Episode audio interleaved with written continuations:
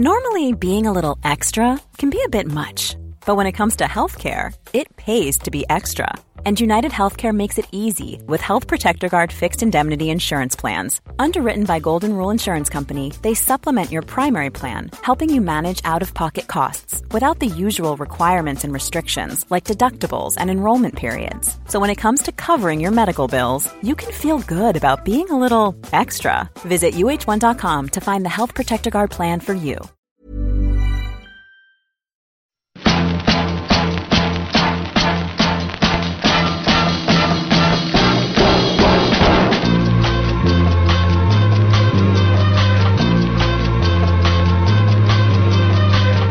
Spotzol, le podcast du gravel et du bikepacking, épisode 119, ici Richard Delhomme. Aujourd'hui est un grand jour car j'ai réalisé mon rêve. Certains rêvent de faire le tour du monde, d'aller en Alaska ou de rencontrer leur idole. Moi, je rêvais de discuter avec une cycliste qui serait un mélange de voyageuse, compétitrice, professionnelle utilisant le vélo, mais également avec un petit côté, comment dire, Disons que se faire attaquer par des volatiles, poules, perdrix ou gallinacées diverses, ça n'arrive pas à tout le monde. Et donc aujourd'hui, je suis comblé, car Baptistine Smets regroupe toutes ces caractéristiques à un niveau que je n'imaginais même pas.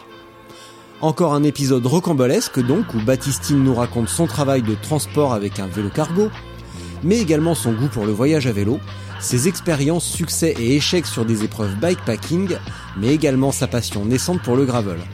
Tout ça avec l'humour caractéristique de nos amis belges. Et sans plus attendre donc, Baptistine Smets. Donc, euh, j'en déduis que tu t'appelles Baptistine. Parce que pour moi, tu étais juste euh, un bullet dans la ville. mais, euh, mais là, j'en déduis au prénom. Ou alors, c'est un pseudo que tu t'es inventé. Peut-être parce que c'est le, nom, le prénom que tu as donné à ton, à ton vélo à force de traîner sur Twitter avec, euh, avec Justine Virido, t'as fini par donner un prénom à ton vélo, à ta bicyclette même plutôt. Non, c'est juste la marque du vélo en fait. Donc c'est mon le vélo cargo que je roule pour le travail en fait. C'est un Bullet. Et euh, comme je voulais faire un peu euh, mystérieux comme ça, tu vois, style un Indien dans la ville, eh ben c'est un Bullet dans la ville. Donc c'est un vélo qui est déjà un peu différent des autres, mais qui en même temps qui est là sans être là. Et et donc voilà. Alors ça fonctionne pas très bien parce qu'évidemment on me reconnaît en rue vu que le vélo est tellement particulier. mais, euh, voilà.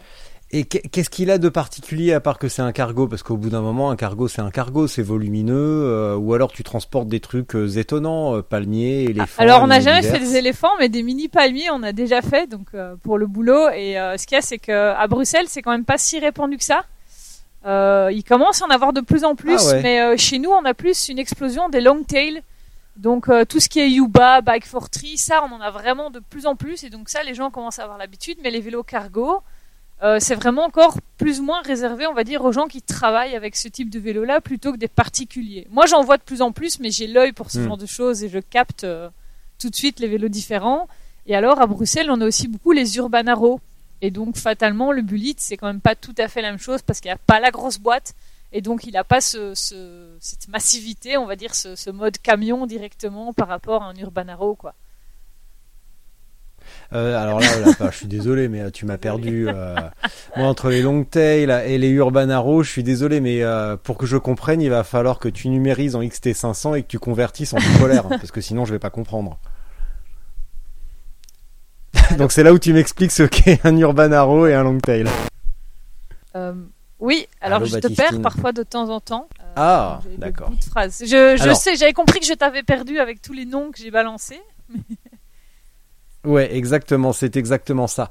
Mais tu sais quoi? Je peux l'annoncer dès maintenant, mais j'ai une méga nouvelle. J'ai deux méga nouvelles en fait. C'est que bientôt je vais avoir la fibre, donc adieu les problèmes de réseau. Je croise les doigts, mais a priori dans 2-3 semaines on a la fibre. Donc là ça va dépoter grave. Je vais enfin pouvoir télécharger du porno, donc ça c'est vraiment cool. Euh, et, également, bah là, on a, comme on a, on n'a pas réussi ce soir et j'ai pas non plus réussi à midi euh, avec un, autre invité. Mais les, maintenant, les, podcasts, autant que faire se peut, vont se faire également en visio. Euh, en passant par une nouvelle plateforme et du coup je pourrais aussi les mettre sur YouTube donc ceux qui ont plus l'habitude de traîner sur YouTube et de, de regarder ou d'écouter un truc avec un onglet par dessus pourront, pourront découvrir les, les nouveaux invités à partir de dans 2-3 semaines, je pense. Deux semaines. Tu vas envahir une nouvelle plateforme. Ça, va être, Non, parce que pour envahir YouTube, il faudrait qu'on s'y mette à plusieurs, mais, mais en tout cas, c'est une petite évolution, tu vois, parmi d'autres qui mhm. arriveront à la rentrée. Je peux pas non plus balancer tous les scoops, mais effectivement, euh, à la rentrée, il y aura une ou deux. Attends, combien? Ouais, au moins deux nouveautés, quoi. Bien. Euh, deux petits trucs. Donc, euh, bah, il faut. Il faut. Je suppose que toi aussi, tu évolues dans ton travail et que tu, tu, tu proposes pas la même chose que tu proposais quand tu as débuté. Ah oui, oui, il y a bah, le travail. Ta, ta, manière de faire. Ouais, pardon, je t'ai coupé, vas-y. Non, c'est parce que comme, comme toi, t'es un peu coupé, je ne sais pas si t'es en train de finir ta phrase ou pas, mais oui, mon travail a, a bien évolué. Donc, euh, bah, déjà principalement, donc moi, ça fait quatre ans et demi que je fais les livraisons en vélo cargo. Et euh, il y a quatre ans et demi, on parlait quasi pas de vélo électrique, encore moins de vélo cargo électrique. Et donc, euh, bah, quand on transportait des bacs de bière et des choses comme ça, c'était vraiment à la force des mollets et on n'en faisait pas aussi souvent que ce qu'on en fait maintenant. Euh, maintenant, on a des remorques, on tire des remorques et euh, donc le métier a beaucoup changé. Et ici, par exemple, avec euh, la crise du Covid-19, on a aussi beaucoup axé nos livraisons vers les particuliers, qu'avant, on avait beaucoup plus des business. Et donc, fatalement, versus quand tu rentres dans un magasin en disant bonjour, c'est votre livraison de machin, versus tu dois attendre déjà trouver la bonne sonnette dans le hall d'immeuble où il y a quatre immeubles qui forment un square et attendre que les gens descendent et tout ça ben mm. c'est pas du tout la même temporalité c'est pas du tout la même rapidité non plus et donc euh, voilà oui le, le, boulot a bien changé on utilise aussi des applications maintenant de, de, de logistique et du coup avant on avait nos petites feuilles en papier où on notait s'il pleuvait ben, c'était un peu la galère quand la feuille avait pris l'eau que maintenant, bah voilà, c'est tout est dans le logiciel. On fait clic-clic, on, on prend la photo de quand on donne, on prend la, la, signature et paf et, et voilà quoi. et pouf. tout simplement. Qu'avant, c'était euh, voilà, c'était pas du tout pareil quoi. Mais là, tu me dis, et c'est hyper intéressant quand même, c'est que T'as commencé il y a 4 ans et demi. Et il y a 4 ans et demi, euh, bah, je pense que je ne savais pas, c'est même, même, sûr, je le sais, je savais pas ce qu'était un gravel. On parlait, moi en tout cas, j'entendais pas parler de bikepacking. Et encore moins, j'entendais encore moins parler de cargo. Et on est, je pense, nombreux dans cette, euh, dans ce, dans ce cas-là. Aujourd'hui, c'est du plus grand chic. Mhm. Euh, de faire un truc en cargo et de, de s'imaginer pionnier.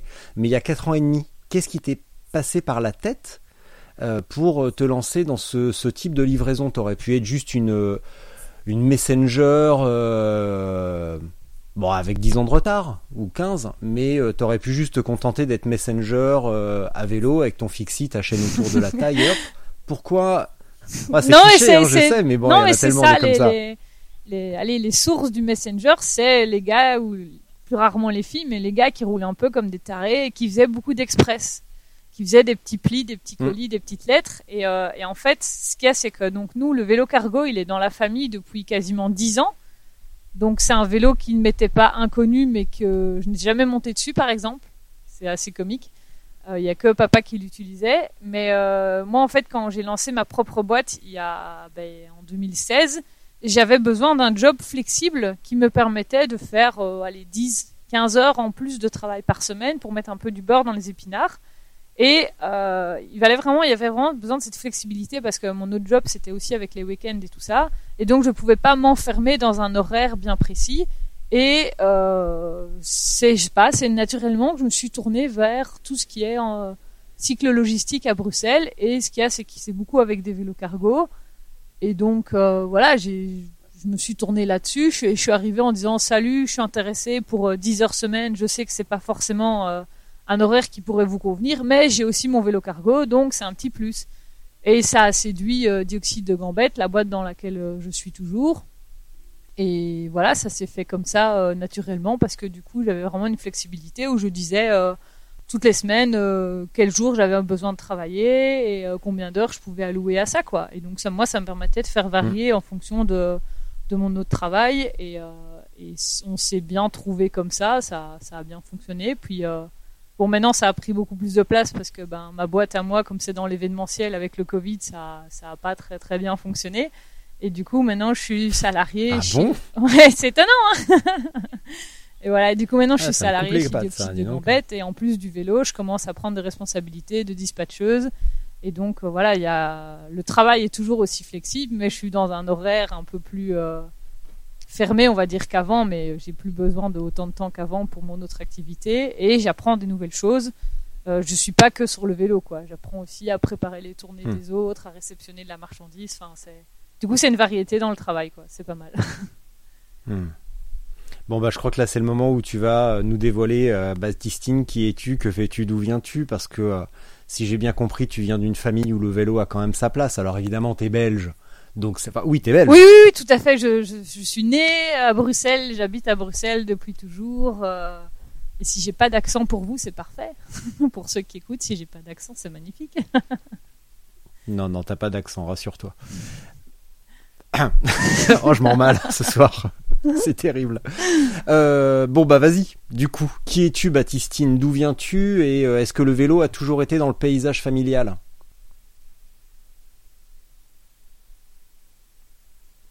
Ah. Allô? J'ai entendu qui es-tu D'où bah, viens-tu? Est-ce que le vélo et après ça a coupé? Et toujours dans le a toujours été a toujours été dans le paysage familial.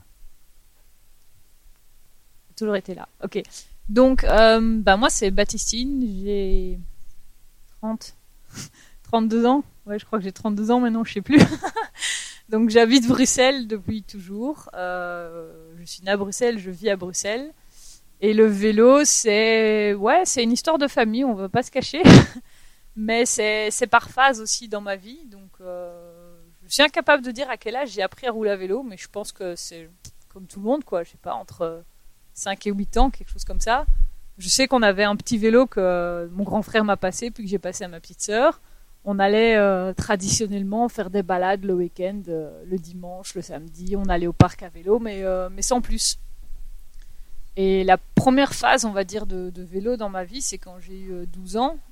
ce qu'il y a, c'est que je commençais une scoliose à mon dos. Et le médecin a dit, bah, c'est parce que votre cartable, il est trop lourd, mademoiselle. ah, d'accord, mon cartable est trop lourd, mais comment est-ce que je vais à l'école sans porter mon cartable? Et là, mon père, il a dit, bah, si on t'achète un vélo, c'est le vélo qui va porter ton cartable. C'est logique. et c'est là qu'à 12 ans ou 13 ans, quelque chose comme ça, j'ai eu mon, premier vélo euh, à moi, parce que les autres, je devais les partager, et euh, même celui que j'avais eu avant, je l'ai encore partagé avec ma sœur, donc c'est vraiment à 100% mon premier vélo, c'était... Euh, c'était celui que j'ai eu à 12 ans qui m'a servi en fait à aller à l'école pendant un an et on avait installé une planche sur le port-bagages pour mettre mon cartable.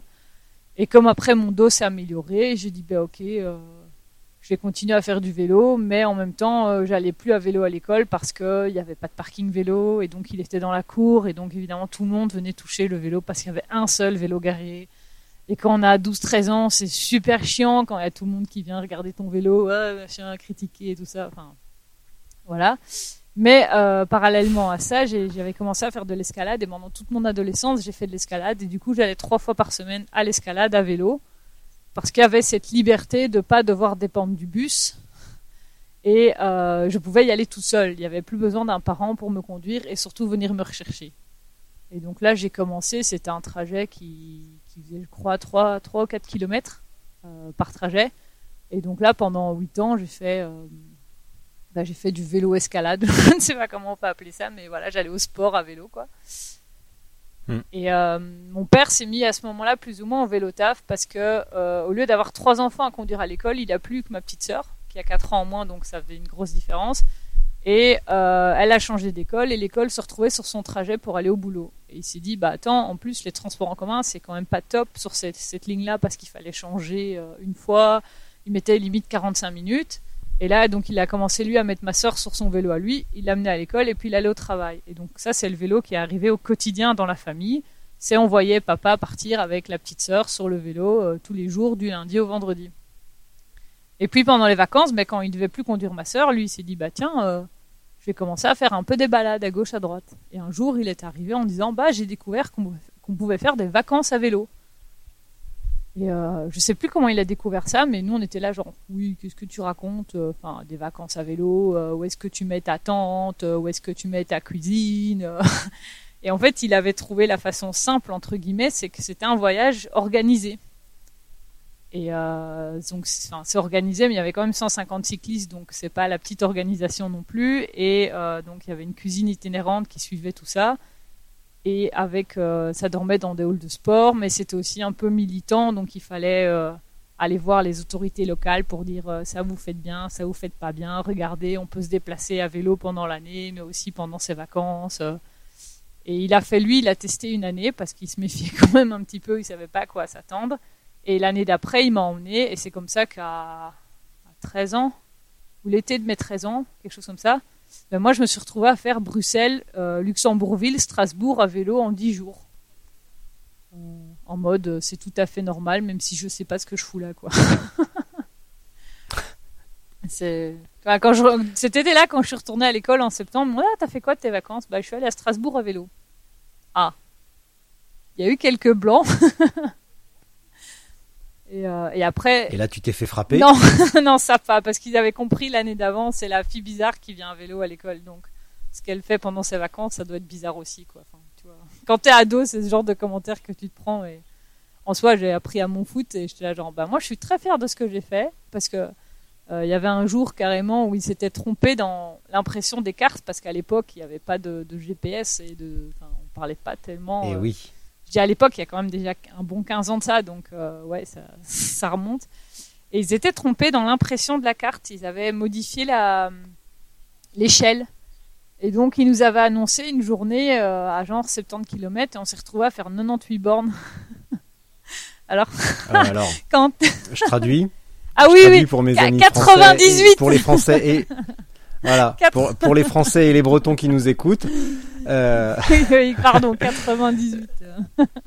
Mais c'est pas grave. Et puis du coup, euh... voilà. Donc 98. bon, ça fait une belle différence. Ça quand fait, même. ça faisait une belle différence. Et en fait, c'est assez comique parce qu'à l'époque, je me souviens juste que j'avais été franchement fatiguée le soir, mais je me suis jamais dit, waouh, quasiment 100 km quoi. Alors que maintenant, quand c'est quelque chose que tu dis, ouais, t'as fait. Euh t'as fait 80, 90 bornes, les gens disent bah c'est quasi 100 quoi. Et moi, euh, j'étais là mm. du haut de mes 13 ans, genre bah je l'ai fait, je suis fatigué, je vais bien dormir ce soir quoi. c'était vraiment genre un, autre monde, une autre mentalité comme ça, genre ouais c'était cool. Mais bon, quand t'es en groupe à 150, c'est sûr que le temps il passe pas de la même façon quand tu fais 98 euh, km euh, versus quand tu les fais tout seul quoi. Oh là oui. Dis-moi, à la lecture, après ce que tu viens de me dire, j'aimerais te soumettre une citation de Paul Morand. Bon, Paul Morand, pour replacer dans le contexte, sombre personnage de la, de la Seconde Guerre mondiale, antisémite notoire et euh, retourneur de veste professionnel. Mais n'empêche. déjà, ça donne envie de ouais, lire voilà. Je m'attends, je me demande ce que tu vas sortir, mais ok. mais n'empêche que la citation que je vais te sortir, tout le monde l'a entendu un jour. Il y en a même en ce moment qui ont fait, euh, qui vendent des vélos en carbone et qui sont reconvertis plus ou moins dans le vélo électrique et qui la reprennent à leur compte, eh ben il a dit à 12 ans j'ai eu ma première bicyclette, depuis on ne m'a plus jamais revu. sympa, sympa. Ah, tu vois. Déjà pour un antisémite, ça va. C'est déjà pas si mal. C'est déjà pas si mal. Qu'est-ce que ça t'inspire? Parce que tu m'as parlé de la de l'escalade, de s'affranchir des, des transports, des parents et tout. Euh, ça, ressemble un petit peu à ça. Ouais, c'est l'impression que ça donne en tout cas, c'est dire, euh, ben voilà, ce vélo, bah mon vélo, ma liberté un petit peu, euh, un petit peu beaucoup même, j'ai envie de dire, et de, dire que bah, le vélo, il est, il a tellement d'usages différents. finalement, quand moi je réfléchis à tout ce que je fais avec quel type de vélo et tout ça, ben voilà, c'est le fait, c'est une fois que tu as commencé à pédaler, bah, tu t'arrêtes plus parce que tu, tu, vas utiliser ton vélo pour euh, aller au boulot, tu vas pour aller au sport, pour aller en vacances, pour aller faire des petites balades avec des potes, pour aller faire euh, le tour des Pays-Bas euh, tout seul dans la flotte. tu vas, enfin, c'est tellement de choses que oui, ben, moi on me revoit parce que je rentre quand même à la maison, mais il y a des jours où tu te dis je vais juste pédaler pour pédaler parce que ça fait tellement de bien et, et on va vivre une aventure avec mon vélo quoi. Tu lui as pas donné de prénom encore? Non, moi j'ai pas. Euh, c'est un, un, truc que j'ai découvert en fait euh, quand j'ai commencé Twitter il y a il y a trois ans. Euh, j'ai découvert qu'on donnait des noms à son vélo. Donc j'étais un peu surprise. Euh, moi, bon, je viens quand même d'une famille de geeks, donc moi j'avoue qu'on donne quand même des noms à nos ordinateurs pour les reconnaître sur le réseau. C'est plus simple. Mais euh, du coup, c'est donner son, son nom, un nom à son vélo, je sais pas. Oui, c'est une personnalité à part entière, mais là, ça me parle pas plus que ça. Euh. Voilà, je, là, j'ai un nouveau qui est censé arriver et euh, juste parce qu'il est rouge, ça m'a inspiré la fusée parce que ça va être un gravel très léger par rapport à ce que je roule maintenant. Mais à part ça, je, c'est juste mon vélo, quoi. c'est pas, je vais pas l'appeler Justin ou que sais-je, quoi. Ouais. Euh, Justin uniquement parce que euh, ça ressemblerait au rouge de, du saucisson Justin Bridou. Bah, dis donc pour du vélo. Euh, bravo. Ben, une bonne sortie à vélo, il y a un bon saucisson qui traîne quelque part, quoi. Ah. en tout cas, chez moi. En tout cas, chez toi, chez les euh, chez les noms de famille, voilà, parce que du coup, il euh, faudra quand même que tu me donnes ton nom de famille pour que je le mette dans l'épisode. Ouais, bah c'est euh, mais SMETS e si jamais tu veux écrire. Ah, mais c'est un nom bien connu, ça en France, tout le monde connaît. Bah évidemment, nous on appelle ça, on dit plutôt Hallyday. Ouais, mais, mais Smets, évidemment, c'est c'est bien connu. Moi, j'ai le S en plus à la fin par rapport à Johnny en fait. Ah, J'y tiens beaucoup parce que c'est ce qu'on me dit à chaque fois. Ah, oh, t'es de la famille de Johnny? Bah Absolument pas. Je ne connais pas cet homme-là. Ouais, ouais, ouais. c'est pas facile. Bon, bah ça va maintenant. De toute façon, il est. Euh, bon, j'espère qu'il n'y a pas trop de fans de Johnny ici, donc je vais pas me moquer. Et en plus, euh, même si je me moque, j'ai quand même beaucoup de respect pour sa carrière et ce qu'il a fait sur ces euh, plusieurs décennies. Et on n'est pas prêt de revoir des artistes de ce genre tenir le choc sur plusieurs décennies. Donc, ah oui, non, non, je, même si ça Je dis pas, mais c'est juste qu'à chaque fois que je donne mon nom de famille, et on a un ministre en Belgique qui a été un ministre de la mobilité à Bruxelles aussi, qui a aussi euh, le même nom de famille que Johnny. Et donc les gens me disent soit Johnny, soit ce ministre-là. Et moi je suis là genre, en fait non, il y a juste une lettre en plus à la fin, quoi. Donc c'est pas le même nom de famille. juste après le T de ta gueule. Voilà. Ah, et pas mal celle-là, je vais la retenir. ah, dis donc. Putain, qu'est-ce que je suis drôle ce soir, je me surprends, dis donc. Waouh, ça m'arrive jamais d'être aussi hilarant. Euh, il y a un truc que j'aime chez toi, vraiment. Parce que, alors déjà, je vais commencer par remercier euh, Knack, euh, un, pareil, un sombre personnage, un Alsacien. Donc euh, voilà, c'est comme ça. Mais bon, il est, il est suffisamment sympa pour bientôt m'interviewer dans son podcast. initialement, il interviewait des personnalités alsaciennes, mais bon, apparemment, il a fait le tour. Ils étaient huit. donc, donc maintenant, il va être obligé de, de, se reconvertir dans les, dans les inconnus qui parlent dans un micro.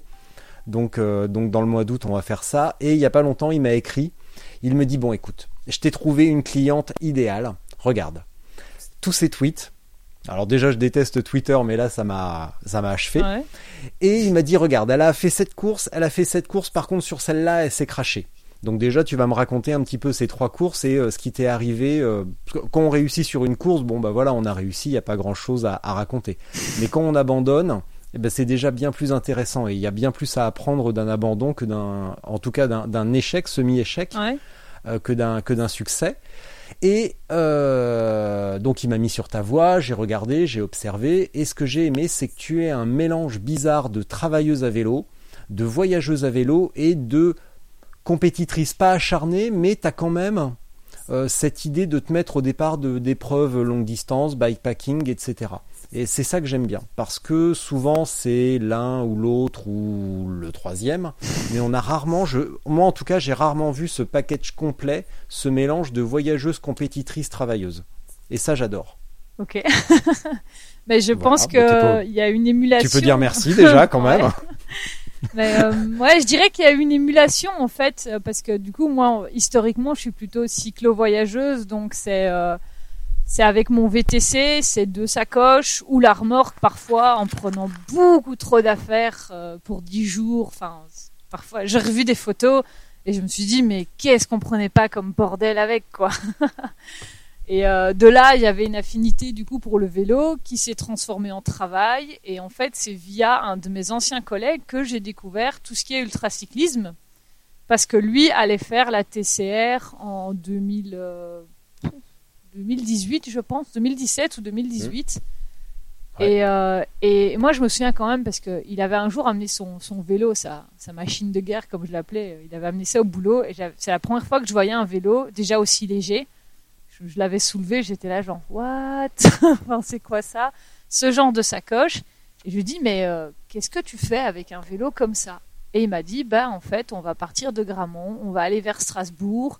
Et puis euh, ils allaient, euh, ils finissaient en Grèce ou je ne sais plus quoi. Et je l'ai regardé, mais je dis, mais c'est quand même pas la porte à côté. Et il me dit, non, non, c'est 4000 km en 16 ou 17 jours, quoi. Et je l'ai regardé, je fais, mais t'es un peu taré. Deux ans après, c'est moi qui fais ça, quoi.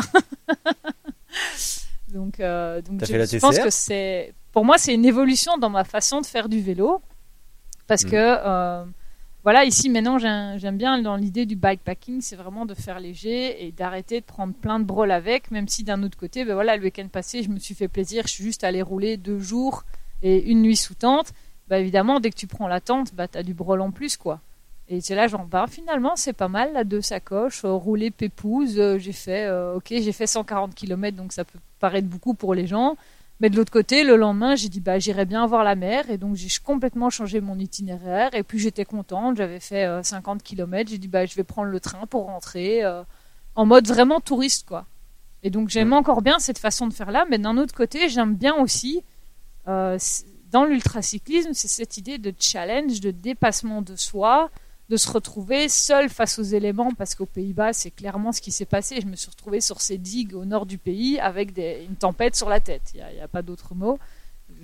J'avais des rafales de vent, d'après ceux qui me suivaient, de 45 à 50 km heure, vent de face. Euh, T'avances pas du tout de la même façon, tu es courbé sur tes prolongateurs. Enfin, et, et je sais pas, je, kiffe toutes ces façons-là de faire du vélo, et pour moi, c'est un tout ensemble. L'un a amené l'autre et il y a des moments où j'ai plus envie de faire par exemple du bikepacking ou euh, bah, de ressortir la tente et euh, d'aller tranquillou, de dire je pars à 9h du matin et pas euh, quelle idée de se lever à 4h du mat pour aller rouler, n'est-ce pas? Et enfin voilà, c'est je sais pas, c'est un mix de tout et j'aime bien toutes ces façons, toutes ces façons-là de faire et, et voilà. Eh bien, magnifique. Si tu me parlais un petit peu, donc c'était la, donc ton, ton abandon, si on, si on, oui, bon, on va l'appeler ça comme ça. C'est un, abandon, oui.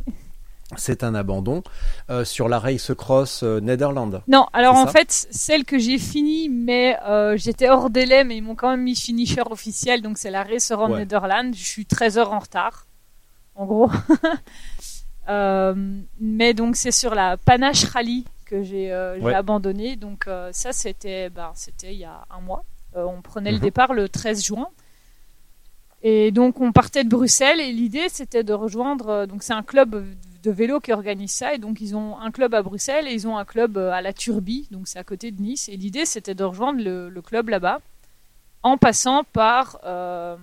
Y avait le ballon d'Alsace, le col du Grand Colombier, et puis le passe de Morgin qui fait à la frontière de la Suisse, et puis on basculait en Italie, on avait un checkpoint qui était dans la banlieue de Milan, et puis il fallait finir vers Nice avec tout le long de la côte, avec euh, San Remo et Monaco.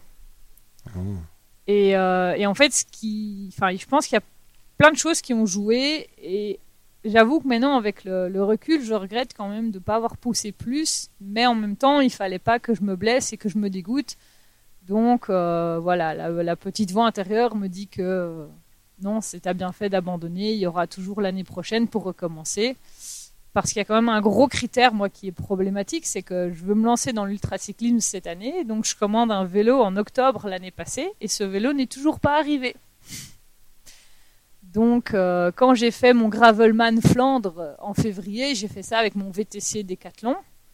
Euh, c'était comique, mais je me suis quand même bien rendu compte que bah, un vélo qui fait 17 kg à vide, ça commence à être problématique quand tu commences à enchaîner les kilomètres.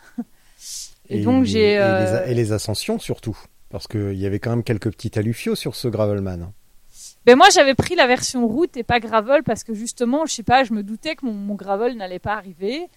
Euh, et, en plus, on était en février, donc il fallait quand même emporter des vêtements. On n'a quand même pas eu si chaud que ça. Euh, moi, j'ai passé la nuit dans un abribus en plus, donc j'avais un petit peu du matériel euh, pour dormir aussi. Et le seul truc qui était pas mal, c'est qu'on avait beaucoup de temps en fait pour faire les 345 km. On avait, on avait quasiment trois jours. Et donc là, je me tracassais pas en me disant, bah voilà, tu, tu viens pour prendre un peu d'expérience en en ultracyclisme, côtoyer des gens qui sont quand même là pour faire un peu plus de la performance que toi, parce que moi, là, clairement, j'y allais juste pour dire, euh, je me semble que je m'étais dit, ouais, je vais finir en, 30 ou 35 heures, quelque chose comme ça, et j'ai fait ça en 33 heures, Donc on va dire que je suis rentrée dans mon objectif, mais c'était complètement en mode ben, un peu touriste quoi, parce que du coup j'ai mm. pas le look non plus que tous les autres ont, donc fatalement je me fais un petit peu remarquer. Et, euh, et là, là où j'ai pris de l'expérience, c'est que euh, sur Gravelman Flandre, j'ai fait les 40 derniers kilomètres sans GPS, en utilisant le système de tracking parce que mon GPS ne chargeait plus. Hmm. Donc euh, j'étais là genre bon bah voilà j'ai pris l'expérience et d'ailleurs les gens me disaient ah t'as fini et tout je fais oui oui j'ai fini sans GPS mais j'ai fini donc euh, là j'ai fait ok c'était fun c'était sympa à faire mais il faut vraiment un vélo plus adapté quoi. Hmm. Et euh, donc, Ouais, vas-y, vas-y, je te laisse finir, pardon. Et, euh, donc ça, c'était fin février, avec ce vélo qui était censé arriver fin janvier. Donc je rentre, évidemment, j'harcèle mon vélociste au téléphone, le pauvre. et, euh, et, donc le vélo a été d'abord reporté une première fois euh, à fin mars, donc je me disais que ça c'était encore bon pour l'arrêt sur en Netherlands. Et puis actuellement, on en est à peut-être au mois d'août. Donc qui vivra verra quoi. Mm. Tu as commandé quoi? Un Genesis Croix de Fer 20. Pourquoi ce choix? Euh, Alors, euh, parce que euh, je voulais un vélo polyvalent. Donc en fait, ce qu'il y a, c'est que moi actuellement, j'ai mon VTC là chez Decathlon. et j'ai des potes qui ont commencé à avoir des gravels, donc on a commencé à faire des sorties un peu plus gravel, donc dans des chemins qui parfois, bah, avec le VTC, c'est un peu limite quand même. Ça fonctionnait, mais c'est un peu limite. Mais en même temps de ça, euh, sur la route, il s'en sort très bien. Donc je me suis dit, bah, est-ce que c'est pas plutôt un vélo de route? Et puis en fait, bah non, parce que j'aime bien mixer euh, ces trajets de route avec des petits chemins que tu trouves un peu par hasard et tu vas voir ce qu'il y a. Et, euh, et alors aussi la grosse différence qu'il y a, c'est que donc mon VTC c'est un cintre plat et le gravel ça va être un cintre route. Mm. Et niveau efficacité, euh, bah maintenant que je roule avec un vélo euh, de route, euh, je, comprends la différence de guidon. et, du coup, il y avait ce, ce gros passage-là pour moi vers un centre route. Et après ça, il y avait aussi une question de transmission qui, sur le VTC, évidemment, est plus adaptée à la ville, triple plateau, euh, 8 vitesses, machin, des trucs comme ça et qui est aussi en frein euh, à patin et que du coup le gravel c'est des freins à disque et ça en fait les freins à disque j'ai commencé à connaître grâce au vélo cargo et c'est quand même assez rude de passer d'un vélo qui a des freins à disque à un vélo qui a bêtement des patins. T'as quand même l'impression que ça ne freine plus du tout. ça freine, mais tu dis que c'est différent, quoi. Ça freine, mais ça avance quand même. Donc bah ouais, voilà, c'est pourquoi je continue de glisser, quoi. Enfin, tu vois, donc et du coup, voilà, il y avait un peu toutes ces choses-là. Et je me suis dit, bah, on va, on va passer le cap d'un nouveau vélo, quoi. En sachant que moi, euh, bah, c'est jamais que ce sera le troisième vélo de toute ma vie entière, quoi. Donc, euh, c'est assez, euh, c'est assez important comme événement aussi. C'est pour ça que je l'attends. mais il y a vraiment cette idée aussi de, vélo plus polyvalent que ce que j'avais maintenant. Parce que, bah, clairement, c'est pas avec un vélo cargo que je vais aller faire des petites folies d'ultracyclisme.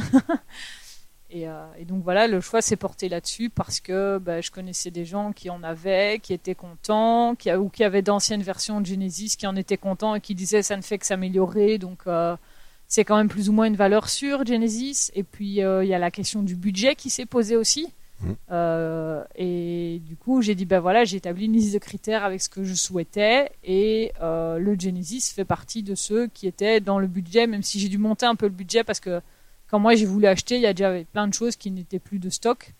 Et donc j'ai dit, bah, ok, je vais remettre 200 euros en plus, comme ça il y a celui-là. Et euh, ben, pas de bol, il était plus de stock non plus. Donc voilà, quoi, mais, euh, mais voilà, c'est simplement comme ça et parce que je, connaissais des gens qui en avaient et, je me suis fié aux bouche à oreille et des gens que je connaissais. Quoi. Alors, tu as dit plusieurs trucs intéressants. Tu dis, j'ai un look qui ne passe pas inaperçu. Ça veut dire quoi? Ça veut dire que moi, je me pointe. Déjà, j'ai ma veste du boulot qui est bleu flash. C'est la Rafa Commuter euh, bleu électrique pour ceux qui connaissent. C'est beau ça. les autres, ils iront googler. C'est, elle est magnifique, mais du coup, évidemment, ben versus les autres qui ont déjà des jerseys de, enfin de de vélo avec les poches à l'arrière. Moi, je suis là, genre, je mets les mains dans les poches sur le côté, j'ai ma capuche. Euh. et alors, ben, actuellement, comme j'ai toujours pas un vélo qui ressemble aux autres, ben, j'arrive, j'ai un vélo qui a un porte-bagages, il y a une ou deux fontes dessus. J'ai ma sacoche de guidon qui est rectangulaire et pas euh, bikepacking. Euh, J'ai un casque à visière et ça, ça, ça choque les gens en général parce que c'est un casque qui est quand même assez lourd entre guillemets. Il fait genre 400 euh, grammes, c'est en soi c'est rien du tout, mais versus un casque qui fait 150 grammes, euh, voilà. Mhm. Mais cette visière est quand même vachement utile et m'a déjà bien sauvé. Et, et alors, je roule souvent avec une chasuble, mais c'est une chasuble qui est un look camouflage comme ça avec du gris blanc et donc, euh, c'est pas, euh, enfin, pas, ça marque les gens en général. Et alors, ce qui marque aussi, c'est que je roule en basket. J'ai pas de, de clips sur mes pédales. Mhm. Et donc, moi, c'est basket ou sandales, quoi. Et quand il fait beau, c'est short, short t-shirt. Donc, du coup, c'est pas du tout la même chose que ceux qui ont euh, full lycra, quoi. Ce qui, en général, quand tu te pointes à un départ d'une course d'ultracyclisme, est quand même plus la tendance que le short t-shirt sandales, quoi. alors, le côté sandales, ça va changer. Parce que euh, parce que je sais pas si tu as noté, mais en ce moment donc c'est le Tour de France. Et euh, il y a un athlète de l'équipe euh, IF Drapac qui n'est pas sélectionné sur le Tour et qui a décidé de faire le Tour parallèlement, seul, en mode bikepacking. Donc il se tape toutes les étapes et évidemment tous les transferts. Donc il fait pratiquement 2000 km de plus que les, que les coureurs du Tour. Et j'ai noté tout à l'heure sur une photo qu'il est en pédale plate en plastique merdique et euh, qui, qui, roule beaucoup en sandales. Donc là, je check. Ouais, alors en fait. Ouais, vas-y. Ouais, en fait, je le suis aussi parce que donc je connais quelqu'un d'autre euh, qui est pas aussi connu que Lachlan. Eh ouais. Donc il y a Maximilien qui en fait fait la même chose que Lachlan, sauf qu'il a fait le Giro avant et il fait la Vuelta après. Il fait le bikepacking des trois grands tours, donc il est en mode autonomie totale. Ouais. Et euh, c'est comme ça que j'avais commencé à regarder ça. Et puis quand le Tour de France a commencé, il y a Education Force qui a beaucoup communiqué sur euh, la clan. Et évidemment, quand il est passé avec ses, euh, ses sandales et les pédales plates, les gens ont été complètement choqués. Moi, ça m'a fait pleurer de rire. Ah, parce moi, je trouve ça cool. C'était super cool parce qu'en plus, genre après, il a refait un trou en plus pour resserrer un peu. Mais d'un autre côté, ça donnait des ampoules, donc il a coupé un bout. Et, euh, et puis après, il a quand même mis des chaussettes parce qu'il avait froid aux pieds, donc son look était, enfin, c'était magnifique. Moi, ça, ça m'a vraiment beaucoup fait sourire parce que les gens découvraient, c'est comme si on pouvait faire du vélo autrement, quoi. Mais oui. Et euh, bon, il est quand même repassé au pédale, allez, euh, au cal et avait ses, ses, ses chaussures euh, classiques, on va dire, quand il a commencé à devoir monter. Donc, ouais. Ouais, donc ça, pas, ça, a marqué les esprits quand même. C'est pas totalement full autonomie, quoi, parce que bon, même s'il emmène la gamelle, le réchaud et tout, euh, je l'imagine mal non plus emmener euh, la clé pour démonter les pédales, la paire de pédales et les pompes, euh, les pompes en carbone, quoi. je pense qu'il est allé dans un magasin pour faire ça. En fait. Ah ouais? Trouver des pédales plates et j'ai pas j'ai pas suivi en détail exactement où est-ce qu'il a fait les changements, mais a priori il s'est démerdé seul pour trouver un magasin qui lui faisait ça quoi. Ah il est trop cool. bon si c'est vrai il est trop mais cool. Mais il est alors en fait il est vraiment cool parce que c'est un des, des, des athlètes pros qui fait ce genre de choses. Euh, il a fait le GB Duro en 2019 mm. ou quelque chose comme ça, et il a fait d'autres trucs d'ultracyclisme. Et euh, c'est comme ça en fait que lui je le connais. C'est pas du tout en tant que peloton UCI ou je sais quoi, mais c'est vraiment tous ces trucs d'ultracyclisme qu'il a fait parce qu'évidemment Education Force fait des très belles vidéos là-dessus parce qu'ils ont les moyens de le faire et euh, du coup c'est assez sympa à découvrir et, et pour moi c'est aussi la preuve que les les athlètes professionnels, ben en fait finalement c'est juste des humains comme les autres et qu'ils ont envie de s'amuser aussi quoi. Sauf qu'ils s'amusent en ultracyclisme, qu'il y a beaucoup de gens qui ne feraient pas et qui trouvent pas ça amusant, mais euh, moi je trouve ça fun. Eh ben, je suis complètement d'accord. Euh, donc du coup, je guette, tu vois, fiévreusement. Alors là, je vois qu'il est, euh, il a largement passé le Ventoux, qu'il attaque les Pyrénées, et j'espère que bah, qu'il va attaquer, qu'il va passer vers chez moi lundi ou mardi. Euh, et, je vais essayer de faire une vidéo. Euh, j'ai roulé avec la clan Morton, donc je, surveille. Et euh, Ah ouais, mais du coup, tu peux demander à Justine justement, elle a essayé de le guetter aussi quand il passait dans sa ville. Et le tracker en fait n'est pas tout à fait correct. J'ai vu ça, ouais. J'ai vu le commentaire. J'ai vu le commentaire de Justine, donc je, je prends les devants je réfléchis à la stratégie. comment je vais euh, Alors, est-ce que je vais faire le planton, c'est comme un crétin au bord de la nationale, entre deux camions de prostituées euh, sur la route de Rambouillet euh, Peut-être que je mettrai ma petite bougie et tout sur le guidon. Je sais pas, je vais voir. Mais mais en tout cas, ouais ouais, je vais je vais vraiment le, je vais vraiment essayer de le choper parce que c'est c'est hyper intéressant et, et le côté rouler comme on veut. Alors, on a des exemples. Je pense à Maxime Barra euh, euh, que j'ai eu le plaisir de croiser il y a pas longtemps, et on, sait tous qu'il roule en short, sans cuissard euh, et en chemisette. et il fait des bornes et des bornes chaque année. il a toujours, enfin, il a, il a, il a visiblement tout ce qu'il faut et ça n'a pas été rongé par les frottements, donc tout va bien.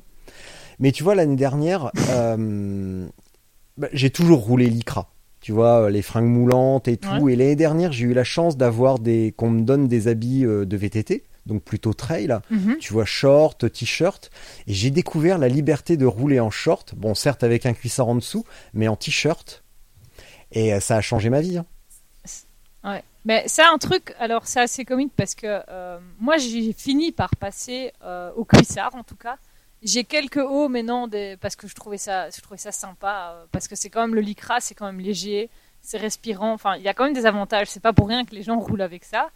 Euh, mais je reste pour le haut, je reste plus fan des t-shirts, mais euh, évidemment pour faire la longue distance, quand tu dois tanquiller 1900 km en 10 jours, il y a un moment, tu vois, le short ça suffit plus mm. quoi. Et donc moi je passe au cuissard pour faire plus de 150 km en fait. Mais en dessous de ça, je reste je reste tout à fait avec euh, mes shorts. Euh, et moi, je suis beaucoup euh, vêtements de trekking en fait. Donc, bah, c'est le même. Hein, c'est aussi des shorts très légers. Ouais, c'est un peu le même style parce qu'en plus, c'est des vêtements qui sont assez fins en général et qui sèchent vite. Donc, si tu prends l'eau, tu vas sécher plus vite qu'un pantalon, je sais pas, en toile, en coton ou quelque chose comme ça, quoi. Et tu vois, à l'automne, je me suis offert un luxe sur l'Ultra du Ventoux. J'ai fait cuissard short. Alors le short, c'était pas une bonne idée parce qu'il glissait en fait. Donc il faudrait un short, euh, tu vois, avec euh, une petite bretelle à l'arrière et euh, qui se clipse mhm. avec un bouton, par exemple, sur sur les bretelles du cuissard. Donc vraiment un ensemble pensé pour ça. Ou alors que j'ai des dons de couturier, mais que je n'ai pas. Donc donc au lieu de me blesser, je vais attendre que quelqu'un le fasse à ma place. Et, et en haut, j'avais juste le sous mon sous-maillot long parce qu'il faisait un peu frais, manchette et t-shirt et j'avais rien d'autre. Tout était dans les sacoches, j'avais rien dans le dos, j'avais rien dans les poches, j'avais euh, juste mhm. le téléphone dans la poche du short. Et euh, c'est cool quoi. T'as bon. C'est ouais, c'est une autre façon de faire. C'est une autre façon, ouais, euh, d'aborder le truc. Moi je pense que c'est c'est plus relax. Ouais, c'est ça, mais c'est plus relax, mais d'un autre côté, moi je dis tant que ça convient aux rouleurs. Moi je suis très contente de rouler avec mes sandales et tout ça quand je vais, quand je roule avec mm. mes potes. Mais euh, quand je suis partie sur les trucs d'ultracyclisme, bah, par exemple aux Pays-Bas, c'était au mois de mai, la météo était pas terrible. Ben, je suis partie avec mes Converse Gore-Tex doublé fourrure parce que c'était adapté, je savais que ça percerait pas. Euh, et ici pour panache, ben, je suis partie avec les Converse classiques parce que je voulais là, je me voyais quand même pas non plus aller jusqu'en jusqu'à Nice en sandales quoi. Je, ça aurait été assez épique, mais euh, je pense que mes pieds auraient pas aimé. Et donc il faut aussi, enfin moi je réfléchis aussi à est-ce que c'est adapté à ce que je veux faire? Et euh, bah, parfois je teste et euh, c'est pas adapté, je le découvre et je le sais pour la fois d'après quoi. Euh, mais voilà, je, je, pense que tous les toutes les façons de faire sont bonnes, il n'y a pas de mauvaise façon, il faut vraiment que ça corresponde à la personne. Mais du coup, évidemment, bah voilà, quand je me pointe sur un départ de, de course d'ultracyclisme, comme moi je suis la seule qui ressemble pas aux autres, bah évidemment, c'est là que les gens me regardent quoi. Et en plus, je suis une fille, donc ça rajoute la case en plus quoi. Et tu finis? Parce que c'est quand même le c'est quand même le dire le, côté euh, vilain petit canard et tout, euh, ça fait marrer au début, mais quand on finit, plus personne rigole. Ah, je peux te, enfin, là, ça, ça a pas grand chose à voir, mais tu vois, les, là récemment, j'ai beaucoup roulé sur un gravel suspendu. Au début, on s'est bien foutu de ma gueule. Ah, c'est sympa ton VTT. Et quand j'ai commencé à mettre des vidéos, la, la, vitesse à laquelle je passais sur les sections un peu, un peu cabossées, dans les descentes et tout, eh ben, tu sais que plus personne rigolait. Et toi, c'est pareil, ou plein d'autres, tu vois, ou Justine. Bon, alors Justine, c'est un cas à part parce qu'elle, elle a jamais monté une côte de sa vie. Mais euh... non, mais c'est vrai, elle me l'a dit en plus. Ouais, non, oui, oui, je, sais. J'ai écouté, avec avec ravissement, j'ai écouté son, son podcast et euh, euh, je me retrouvais quand même dans certaines choses qu'elle disait parce que bah, j'ai ce background de cyclo-voyageuse quand même et c'est sûr que quand ton vélo il est chargé à full bloc de tout ce que tu as besoin pour tes 10 jours de vacances, c'est quand même pas la même ben chose que ultra light, ultra cyclisme, mm. quoi. Donc, euh, c'est, ouais, c'est deux façons de faire. C'est et, et, les gens ont tendance à juger. Et en fait, moi, j'arrive de mieux en mieux à dire, bah, je m'en fous parce que moi, je suis là pour m'éclater moi. En fait, finalement, je viens pour euh, mon challenge à moi et, euh, et, justement, je le fais selon mes conditions. alors parfois, ben, j'ai des idées qui avaient l'air très bonnes au départ et puis quatre jours après, ça s'avère pas si bonne que ça. Ben, c'est pas grave, j'apprends, je, prends de l'expérience et et quand je reviendrai la fois d'après, je, ferai différemment ou je, enfin, je ferai comme, comme ce que j'aurais appris, comme j'aurais envie de faire. Et, et voilà quoi. Chacun vit sa vie sur son vélo. quoi. J'ai une phrase pour ça quand on parle, tu vois, avec des, des, gens, avec des, plutôt avec des novices qui veulent faire un gros truc. Euh, est-ce que j'ai le bon vélo? Est-ce que j'ai les bonnes fringues, les bonnes sacoches? À ton avis, est-ce que ça passe avec ces pneus-là? Et et souvent, je leur dis, bah, tu verras euh, quand tu, si tu finis ou si même si tu abandonnes, bah, tu sauras peut-être pas ce qu'il faut faire, mais en tout cas, tu sauras ce qu'il faut pas faire. Ouais, exactement. C'est non, mais c'est exactement ça parce que euh, moi ici pour la, la race around Netherlands, ben, j'avais lu tout ce qui est, enfin, je crois que j'ai trouvé tout ce qui existait comme blog que les gens avaient écrit sur les autres années. J'ai regardé toutes les vidéos que j'ai pu trouver, j'ai lu les comptes rendus de Dot Watcher, mais ça reste que ça c'est la théorie il n'y a que la pratique où tu apprends, c'est apprendre sur le terrain. Et, euh, et ben, ma course, c'est pas du tout passé comme je l'avais prévu. Ben, c'est pas grave. J'ai, j'ai lâché prise et j'ai dit on va faire au jour le jour en fonction de la météo, en fonction de ce que je trouve où je dors, en fonction de ce que je trouve pour manger. Et le reste, c'est que du bonheur, c'est de l'expérience que je prends. Et maintenant, j'ai envie de retourner pour faire mieux parce que je sais que je peux faire mieux. Mais en même temps, si j'avais pas cette première expérience euh, qui est finalement une réussite, euh, ben je ne pourrais pas dire que je peux revenir l'année prochaine et effectivement faire mieux quoi. Il faut faut le vivre pour le faire et il n'y a pas de, de, vérité absolue. Enfin, c'est comme quand on pose la question mais quelle selle est bonne pour moi? Alors là, la selle, c'est un tellement vaste débat. Tu dois tester, tu dois trouver ce qui te convient, avec quel type de vélo, la position, l'inclinaison. Enfin, il faut juste tester quoi, tester et, et enfin et se faire plaisir en testant finalement parce que si c'est pour se dégoûter du vélo euh, c'est pas top. Bah, de toute façon même l'ensemble hein, faire du vélo ça doit rester euh, enfin tu vois tout à l'heure je t'ai parlé des surprises que je prépare pour la rentrée mais il y, a un truc que j'entends euh, à travers les épisodes selon les selon les bah, les athlètes. Par exemple bah moi j'aime pas le fractionner ou j'aime pas avoir un plan d'entraînement prédéfini parce que parce que ça m'emmerde ou pour X raisons. Mais le, vélo, la pratique et la préparation doit aussi rester un véritable plaisir. Comme dit euh, Clément Mahé, ça doit être, euh, même le jour de la course, ça doit être un jour de fête.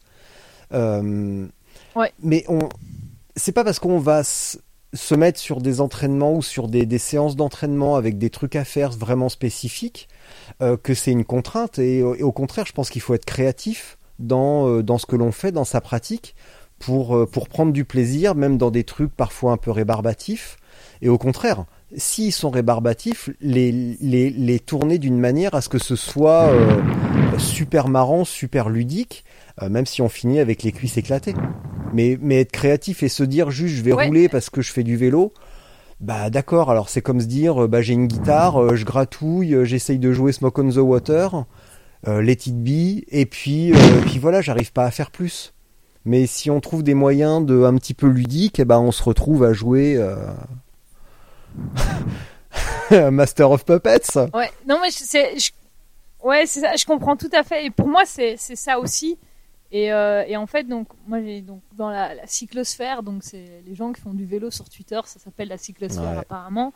Et donc moi du coup je me suis fait une belle bande de potes et en fait un truc que j'aime beaucoup c'est qu'on fait tous du vélo, mais on a chacun notre façon de le faire. Moi, je sais que voilà, si je veux aller rouler très très longtemps, enfin faire aller des 200 km, soit je le fais toute seule parce qu'en fait j'aime mmh. bien faire ça seule, mais j'ai aussi deux trois potes. Ben voilà, on s'est inscrit, on est trois à être inscrits sur un 300 km le 21 juillet. Et avec eux, je sais qu'on va pouvoir le faire, on peut, on va se pousser les uns les autres. Mais d'un autre côté, j'ai d'autres potes où ben on va aller faire une balade, on va faire que 40 mmh. km et on va s'arrêter pour prendre en photo tous les animaux qu'on croise, tous les trucs jolis, les machins. Et, et, et puis après, on va dire on fait un pique-nique. Et, en fait, c'est au plus de. Enfin, chaque personne a sa façon de faire du vélo. Et moi, je suis contente de pouvoir partager ça avec des potes et de dire, ben, en fonction de comment moi j'ai envie de rouler tel jour ou tel jour, je vais avec tel pote ou tel pote. Et c'est cette diversité de faire du vélo qui rend le tout vraiment un plaisir parce que c'est c'est chaque fois différent et c'est une autre façon de faire. Et si un jour j'ai envie de pousser sur les pédales, ben je sais avec qui je dois aller pour aller pousser sur les pédales. Mais de l'autre côté, si j'ai envie de rêvasser au soleil, je sais aussi avec qui je peux aller. Le tout en utilisant le vélo comme moyen ben, de, relations sociales, de connexion sociale et de camaraderie. quoi. Et c'est vraiment toutes ces façons-là de faire du vélo. C'est la richesse finalement de, de chacun, c'est ça quoi. Alors là, je te déteste parce que qu'est-ce que je pourrais ajouter à ça? Désolée. Mais c'est en fait, c'est, j'ai pas réalisé ça tout de suite hein, parce que euh, moi j'avais ma façon de faire du vélo. Moi, quand je suis arrivée dans, dans, ces groupes de, de vélo, bah, déjà je suis arrivée en tant que messenger à vélo cargo. Donc euh, vélo cargo, c'est quand même un peu le camion des vélos quoi. Donc euh, c'était pas le truc super léger, les gens voyaient pas trop ce qu'on pouvait faire avec ça. Et puis j'ai dit ah mais attendez, moi j'ai un background de cyclo-voyageuse. Moi j'ai quand même fait un Paderborn Berlin à vélo, j'ai fait des tours en Allemagne, j'ai fait des tours en Belgique, je suis allée en Angleterre. Et les gens ouvraient grand les yeux et disaient ah mon dieu, mon dieu, qu'est-ce qu'elle a pas déjà tout fait? Mais justement, malgré ça, j'ai encore découvert des nouvelles façons de faire du vélo. Alors avec l'ultracyclisme, mais aussi avec chaque copain, copine que j'ai. Parce qu'il y a vraiment, j'aime vraiment bien cet exemple de dire, voilà, j'ai une pote, euh, on va aller prendre en photo tous les animaux qu'on croise. Il va nous falloir 6 heures pour faire 40 km, mais on aura donné à manger euh, aux chevaux, on aura vu des biquettes trop comiques, on aura vu des petits chatons, et à chaque fois, pardon, à chaque fois on aura papoté de tout, de rien. Et en même temps, ben voilà, maintenant j'ai, ça c'est plus des mecs, mais voilà, on va aller tracer, il y a moyen d'aller tracer. Et voilà, c'est vraiment cette façon-là de faire. Et même si moi je connaissais plein de choses, j'ai quand même encore découvert des façons de faire du vélo. Et ça, c'est juste trop génial parce que c'est du plaisir renouvelé à chaque fois, quoi. Va vraiment falloir que tu ailles faire du vélo avec Clémence van der Geinst, au sud de Bruxelles. Euh, je, je, vous mettrai en contact toutes les deux et, euh, et elle, est, euh, elle est adorable. Donc si tu veux pousser sur les pédales avec une fille, eh ben, je te promets que tu verras que ses fesses. ok. tu verras un petit peu. Euh, donc du coup, dans tout ce que tu as dit, j'avais une troisième interrogation. Euh, tu es passé. Euh, pourquoi un VTC dans la boue et dans les chemins est moins efficace qu'un gravel, selon toi Pourquoi tu pourquoi t'es pourquoi t'es passé sur un entre guillemets vrai gravel euh, alors que finalement tu as un VTC et que les détracteurs du gravel disent ouais mais euh, on va dans les chemins avec, c'est un VTC. Qu'est-ce qui change? Euh, ah, Qu'est-ce qui change? Alors le gravel je l'ai pas encore donc je vais je vais baser sur, mon expérience avec le VTC et de ce que j'ai vu les potes qui ont leur gravel et tout ça. Mais pour moi ça va être une facilité en plus parce que euh, il aura des pneus plus adaptés, déjà quand même un peu plus larges que ceux de mon VTC, parce que euh, le VTC c'est pas des pneus route, mais c'est quand même pas des pneus, euh, c'est un VTC quoi. et et en fait, il est polyvalent le VTC, mais j'ai l'impression que le gravel l'est encore plus et que le fait d'avoir encore plus de polyvalence et de pouvoir vraiment switcher de la petite single track à la route et puis a un chemin un peu boueux et puis un peu caouteux et puis ah ben tiens euh, on repasse sur de la route ça a l'air plus simple avec le gravel et, euh, bon bah tu verras quand tu l'auras on fera on fera un là j'en suis encore on va dire que ouais voilà je, je, verrai quand je l'aurai, mais a priori, c'est normalement c'est mm. que du plaisir aussi. Et je sais bien qu'il y en a qui disent que le gravel c'est à la mode et tout ça. Mais euh, moi, c'est quand même, enfin, c'est, je sais pas si on peut dire que c'est une discipline, mais moi, c'est une façon de faire du vélo qui m'attire beaucoup. Et, euh, et donc, euh, je verrai bien si j'accroche, si j'accroche pas, si j'accroche à fond ou, ou si finalement je ferai la même chose avec mon gravel qu'avec mon VTC, quoi. Je...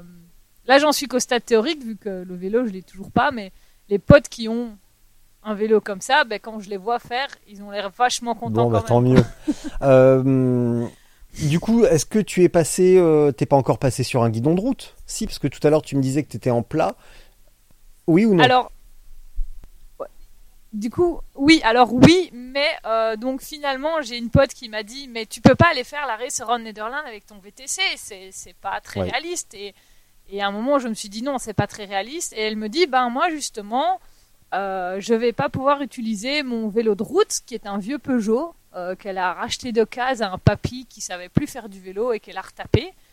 Est-ce que tu veux mon vélo de route à prêter? Et du coup, j'étais là, genre, bah écoute, oui, euh, il fait 12 kilos ou un truc du genre. Donc déjà, je gagne 5 kilos que je peux mettre Eh en oui. bagage sur le vélo. Et du coup, il a un cintre route. Et donc, je suis allée faire l'arrêt sur en Netherlands avec ce vélo-là, des prolongateurs que j'avais installé deux semaines avant et que j'ai réglé le deuxième Non. jour. et, et du coup, euh, maintenant, j'ai euh, ben, j'ai apprêté, mais depuis, euh, ça fait deux mois, quelque chose comme ça. Deux mois, deux mois et demi, j'ai apprêté ce, ce magnifique petit Peugeot Bordeaux. On a déjà fait plus de 3000 km, lui et moi. Et euh, là, je dois avouer que c'est- donc c'est la découverte du centre route, c'est c'est l'amour total. en tout cas pour les balades. En ville, pas tellement parce que je trouve pas ça très pratique d'être Mm. penché comme ça sur le vélo. Et euh, mais un vélo plus léger, qui a des pneus plus étroits euh, et qui trace bien sur la route, qui est vraiment bien. Par contre, quand je suis arrivé dans les dunes aux Pays-Bas, ben, il a quand même dérapé quelques fois. J'ai fait ah oui, ça c'est sa limite quand même quoi. Il m'a quand même envoyé balader dans le sable deux fois et j'étais là genre. Pourtant, j'avais pas l'impression d'arriver si vite que ça, et je voyais les autres qui passaient, et je dis non, bah, c'est juste parce qu'il a pas des pneus super larges et Mm. qu'ils sont un peu lisses quand même. Mais euh, dis-moi, c'est un Peugeot euh, vraiment ancien, alors avec euh, les gaines qui sortent des freins et tout? Euh, oui, oui, ça sort. ben, la sacoche que j'ai sur le guidon, du coup, en fait, les, les freins sont, enfin, les gaines de frein, les Ouais. câbles sont devant la sacoche Et tellement c'est ça ressort. c'est pas un a un Aspin ou un Tourmalet Le modèle? Que mon père l'a eu quand là, il s'est quand il s'est euh, remis au vélo euh, dans les années 80 après avoir arrêté de fumer. Son, le vélo qu'il s'est acheté, c'était celui-là immonde. Alors moi, je le trouvais immonde parce que le Bordeaux euh, laisse tomber, euh, coup de chiotte. Mais n'empêche qu'il avait, je, sais, je sais plus lequel c'était, Hobbies, Capin ou Aspin ou Tourmalet. À l'époque, ça, ça- ça- la, la gamme avait des noms de colle euh, diverses. Mais je crois bien que c'est celui-là, ouais, avec des tubes tout fins, avec les, les, les, co- les, les gaines de frein qui ressortent des cocottes. Voilà. Ouais, les années 80, quoi. Ouais. Ben, euh, je, je sais pas, je crois que j'ai déjà mis une photo complète sur Instagram de lui, mais je suis pas sûre. Mais euh, moi, j'appelle ça le, le vieux petit Peugeot et euh, il fait sensation aussi, quoi, évidemment. C'est déjà il est Bordeaux et donc les, les vélos qui ont des couleurs plus flash et tout, bah c'est pas si courant que ça. Donc, ça commence à arriver, mais des rouges, des jaunes, c'est quand même pas très courant. Et ça. du coup, les gens le regardent déjà, oh, il est Bordeaux et tout, puis waouh. Genre, et Peugeot, et Peugeot, Peugeot, c'est les voitures, quoi, pour les gens, quoi. Non, ils font aussi des Ils vélos. faisaient des vélos de route, maintenant ils font des VTT électriques. euh, bah, ça s'appelle l'évolution du monde aussi. Tout simplement, le monde Oui, change. voilà. Incroyable. Incroyable. Euh, tu t'es acheté quoi comme gravel? Bah non, je t'ai déjà posé la question. Un Genesis euh, croix de fer, euh, Richard. euh, ouvre tes oreilles. C'est ça? Alors, J'avais oublié, phrase, euh, je te demandais quel était le, le gravel que tu t'es acheté, mais tu m'as, tu m'avais déjà répondu. C'est un, c'est un Genesis croix de fer, c'est bien ça? Ouais. Oui, Genesis Croix de Fer 20, ouais. Mais alors, je, je, je tiens à dire aussi que donc c'est celui de euh, 2021, mais le rouge, pas le bleu. Il y a beaucoup de gens qui prennent le bleu, mais Pourquoi moi j'ai T'as un problème avec, t'as un truc avec le rouge? Non, j'ai, non, non, moi j'adore le bleu de base, mais en fait j'avais des potes qui avaient déjà le bleu. Et j'ai dit, bah moi je veux le rouge pour être différent. Et puis comme ça, moi ça me change un petit peu de mes gammes de couleurs habituelles, on va dire. Et il est, il est vraiment beau au rouge aussi, je trouve. Mais alors du coup, par contre, ce qui est la loose complète, c'est que donc le mien est toujours pas arrivé, mais j'ai deux potes, le leur est arrivé, donc euh, finalement on sera au moins trois dans mon groupe de potes Ah à bah l'avoir super. aussi. Ah bah alors là, toi, toi qui aimes te, toi qui Ouais. aimes te différencier, euh, ne pas être comme tout le monde, bah alors là, super. Mais on pourra jouer au Dalton parce qu'il y a XS, S et, Et M. qui, qui a le XS Euh, ben une pote qui est un peu plus petite que moi. Moi je suis déjà pas très grande. Bon, bah c'est pas grave. Euh, Qu'est-ce qui s'est passé sur euh, le rallye euh, Panache pour que tu abandonnes, on va dire, un peu à Euh, contre-coeur? Ouais, en fait, donc, pour comparer avec la Race Around Netherlands, la Race Around Netherlands, il y avait un départ individuel avec toutes les minutes sur, réparties sur deux matinées et on avait un cut-off time final. Il y avait des chronomètres euh, euh, entre, mais pas de checkpoint comme euh, on connaît habituellement sur des courses. Et la panache, il y avait des checkpoints. Et le premier checkpoint, il était à 82 km, il était avant le mur de Wii. Et, euh, et moi, y avait, il y avait ce temps, et moi j'avais dit, ben, il faut quand même que j'arrive à l'heure au checkpoint. Mais moi, je roule pas très très vite en fait. Je suis pas, euh, ça, c'est un truc que je dois améliorer. Par exemple, c'est ma vitesse. Et du coup, ben déjà, on a dû attendre trois heures au départ parce qu'il y avait un homme politique qui venait faire les coups de sifflet pour le départ. Et du coup, ben on nous avait demandé d'être là à 10 heures pour un départ à 13 heures. Et donc, euh, ben, une fois que tu avais fait ton check-in et tout ça, ben, on s'est tous regardés pendant trois heures, à commencer à stresser tous. Euh, j'étais quand même contente d'entendre que j'étais pas la seule à stresser. Et puis on donne ce départ et, euh, et je me dis, je me sens bien, je me sens en forme. Allez, go, j'y vais, je pédale. Et j'ai fait une erreur que je savais que, les débutants font, mais j'ai pas fait aux Pays-Bas, mais je l'ai fait, ici sur la panache. Je suis partie trop vite. Euh, ça veut dire que je suis allée jusqu'à oui euh, en faisant une moyenne de 21-22. Alors c'est pas une moyenne qui est très élevée, mais ma moyenne habituelle à moi c'est 18-19. Donc fatalement, bah, ces petits kilomètres heure en plus, bah, je suis arrivée à oui, j'étais à l'heure au checkpoint, j'étais contente, j'avais encore 45 minutes devant moi, donc ça c'était cool. Mais du coup, ça m'a quand même déjà fatigué. Et puis euh, la montée du mur de oui, bah pour ceux qui connaissent pas, bah, euh, vous comprendrez tout de suite. Vous allez voir comment c'est ouf. c'est complètement n'importe quoi, ouais. Et donc même en poussant le vélo, moi ça m'a quand même coûté beaucoup d'énergie. Et donc euh, j'ai pris un peu de, enfin, j'ai fait une pause, j'ai mangé un bagels à ce moment-là. Et là, j'ai fait aussi une erreur, c'est que je passais devant une station-service et je me suis dit, c'est pas grave, je prendrai à la prochaine parce mmh. que là, j'ai encore assez j'ai assez d'eau, j'ai assez à manger. Et en fait, j'ai plus jamais croisé une station-service sur le premier jour. Donc, j'ai bouffé tout ce qui me restait, j'ai bu tout ce qui me restait en gardant un petit peu pour le lendemain, mais ça a commencé à m'inquiéter aussi. Et puis, bah, c'était quand même assez vallonné, ça monte, ça descend, je m'en sors pas trop mal, il y a quand même une grosse montée, et là, je me dis, tout là là, j'ai quand même l'impression que les vitesses, euh, ah, il faudrait, j'ai l'impression d'être entre deux vitesses, quoi. Il y a un truc dans la transmission, euh, c'est pas top, mais ça va, j'arrive à le faire. Euh, juste avant, euh, je crois que je m'en souviendrai toute ma vie évidemment, mais avant Bois et Borsu, qui est un bled où euh, il y a quatre rues et l'église, la, rue elle est, pas très large et donc je suis au milieu. Et en fait, de gauche surgissent des animaux, ça doit être, je sais pas, des, des perdrix ou des faisans, enfin ça surgit des fourrés. Et ces couillons-là, évidemment, ils me font peur. Et donc moi, je réflexe, je serre à droite, mais à droite de la route, il y avait un fossé. Et donc je finis dans le fossé. Euh, avec le fossé, donc euh, ma jambe était au fond et le vélo était sur le haut. Enfin, j'ai, je m'en suis sortie, mais je me suis mangé. Alors là, tu vois, le coup du short, c'est pas très pratique quand t'es dans les orties. Ça pique quand même euh, assez fort. et après, je commence à constater que j'ai des problèmes avec changer les plateaux. J'ai, il veut plus descendre du deuxième plateau au premier. Euh, je change avec euh, avec la manette et il euh, n'y a rien qui se passe. Mais si je bouge moi la chaîne avec mes doigts, ben ça va, j'arrive à descendre. Je me dis bon, ok, c'est pas très pratique, on va quand même continuer. par contre, évidemment, avec un départ à 13 heures, quand tu as fait 100 km, bah, il est quand même pas midi, par exemple. Quand, quand tu commences à 6 heures du mat, oui, il est midi quand tu as fait 100 bornes, mais quand tu commences à 13 heures, c'est pas du tout ça. Donc je commence à me dire que mon planning de 180 km pour la journée, bah, enfin, j'ai eu les yeux plus gros que le ventre, quoi. Euh, comme j'ai roulé plus vite, je suis un peu plus fatiguée aussi que ce que je m'attendais. Euh, et donc euh, après 100, je crois que j'ai fait 113 km, 115 km ce, ce jour-là, je me dis si je pousse plus, moi je le sens pas trop, quoi. Donc à 21 h je tombe sur un tennis club euh, et je trouve une place sous la terrasse, euh, cachée à l'abri. Alors ça, c'est quand même ma grande victoire, c'est que du coup, j'ai fait un bivouac sauvage. C'était mon premier bivouac euh, sans la tente. J'ai vraiment juste sorti le, j'ai gonflé le matelas, j'ai sorti mon sac de couchage et, et j'ai dormi là. donc ça, c'était très chouette. Ça, j'étais très contente de moi. Le seul truc un peu chelou, par contre, c'est que les tennis clubs, ils arrosent les terrains la nuit.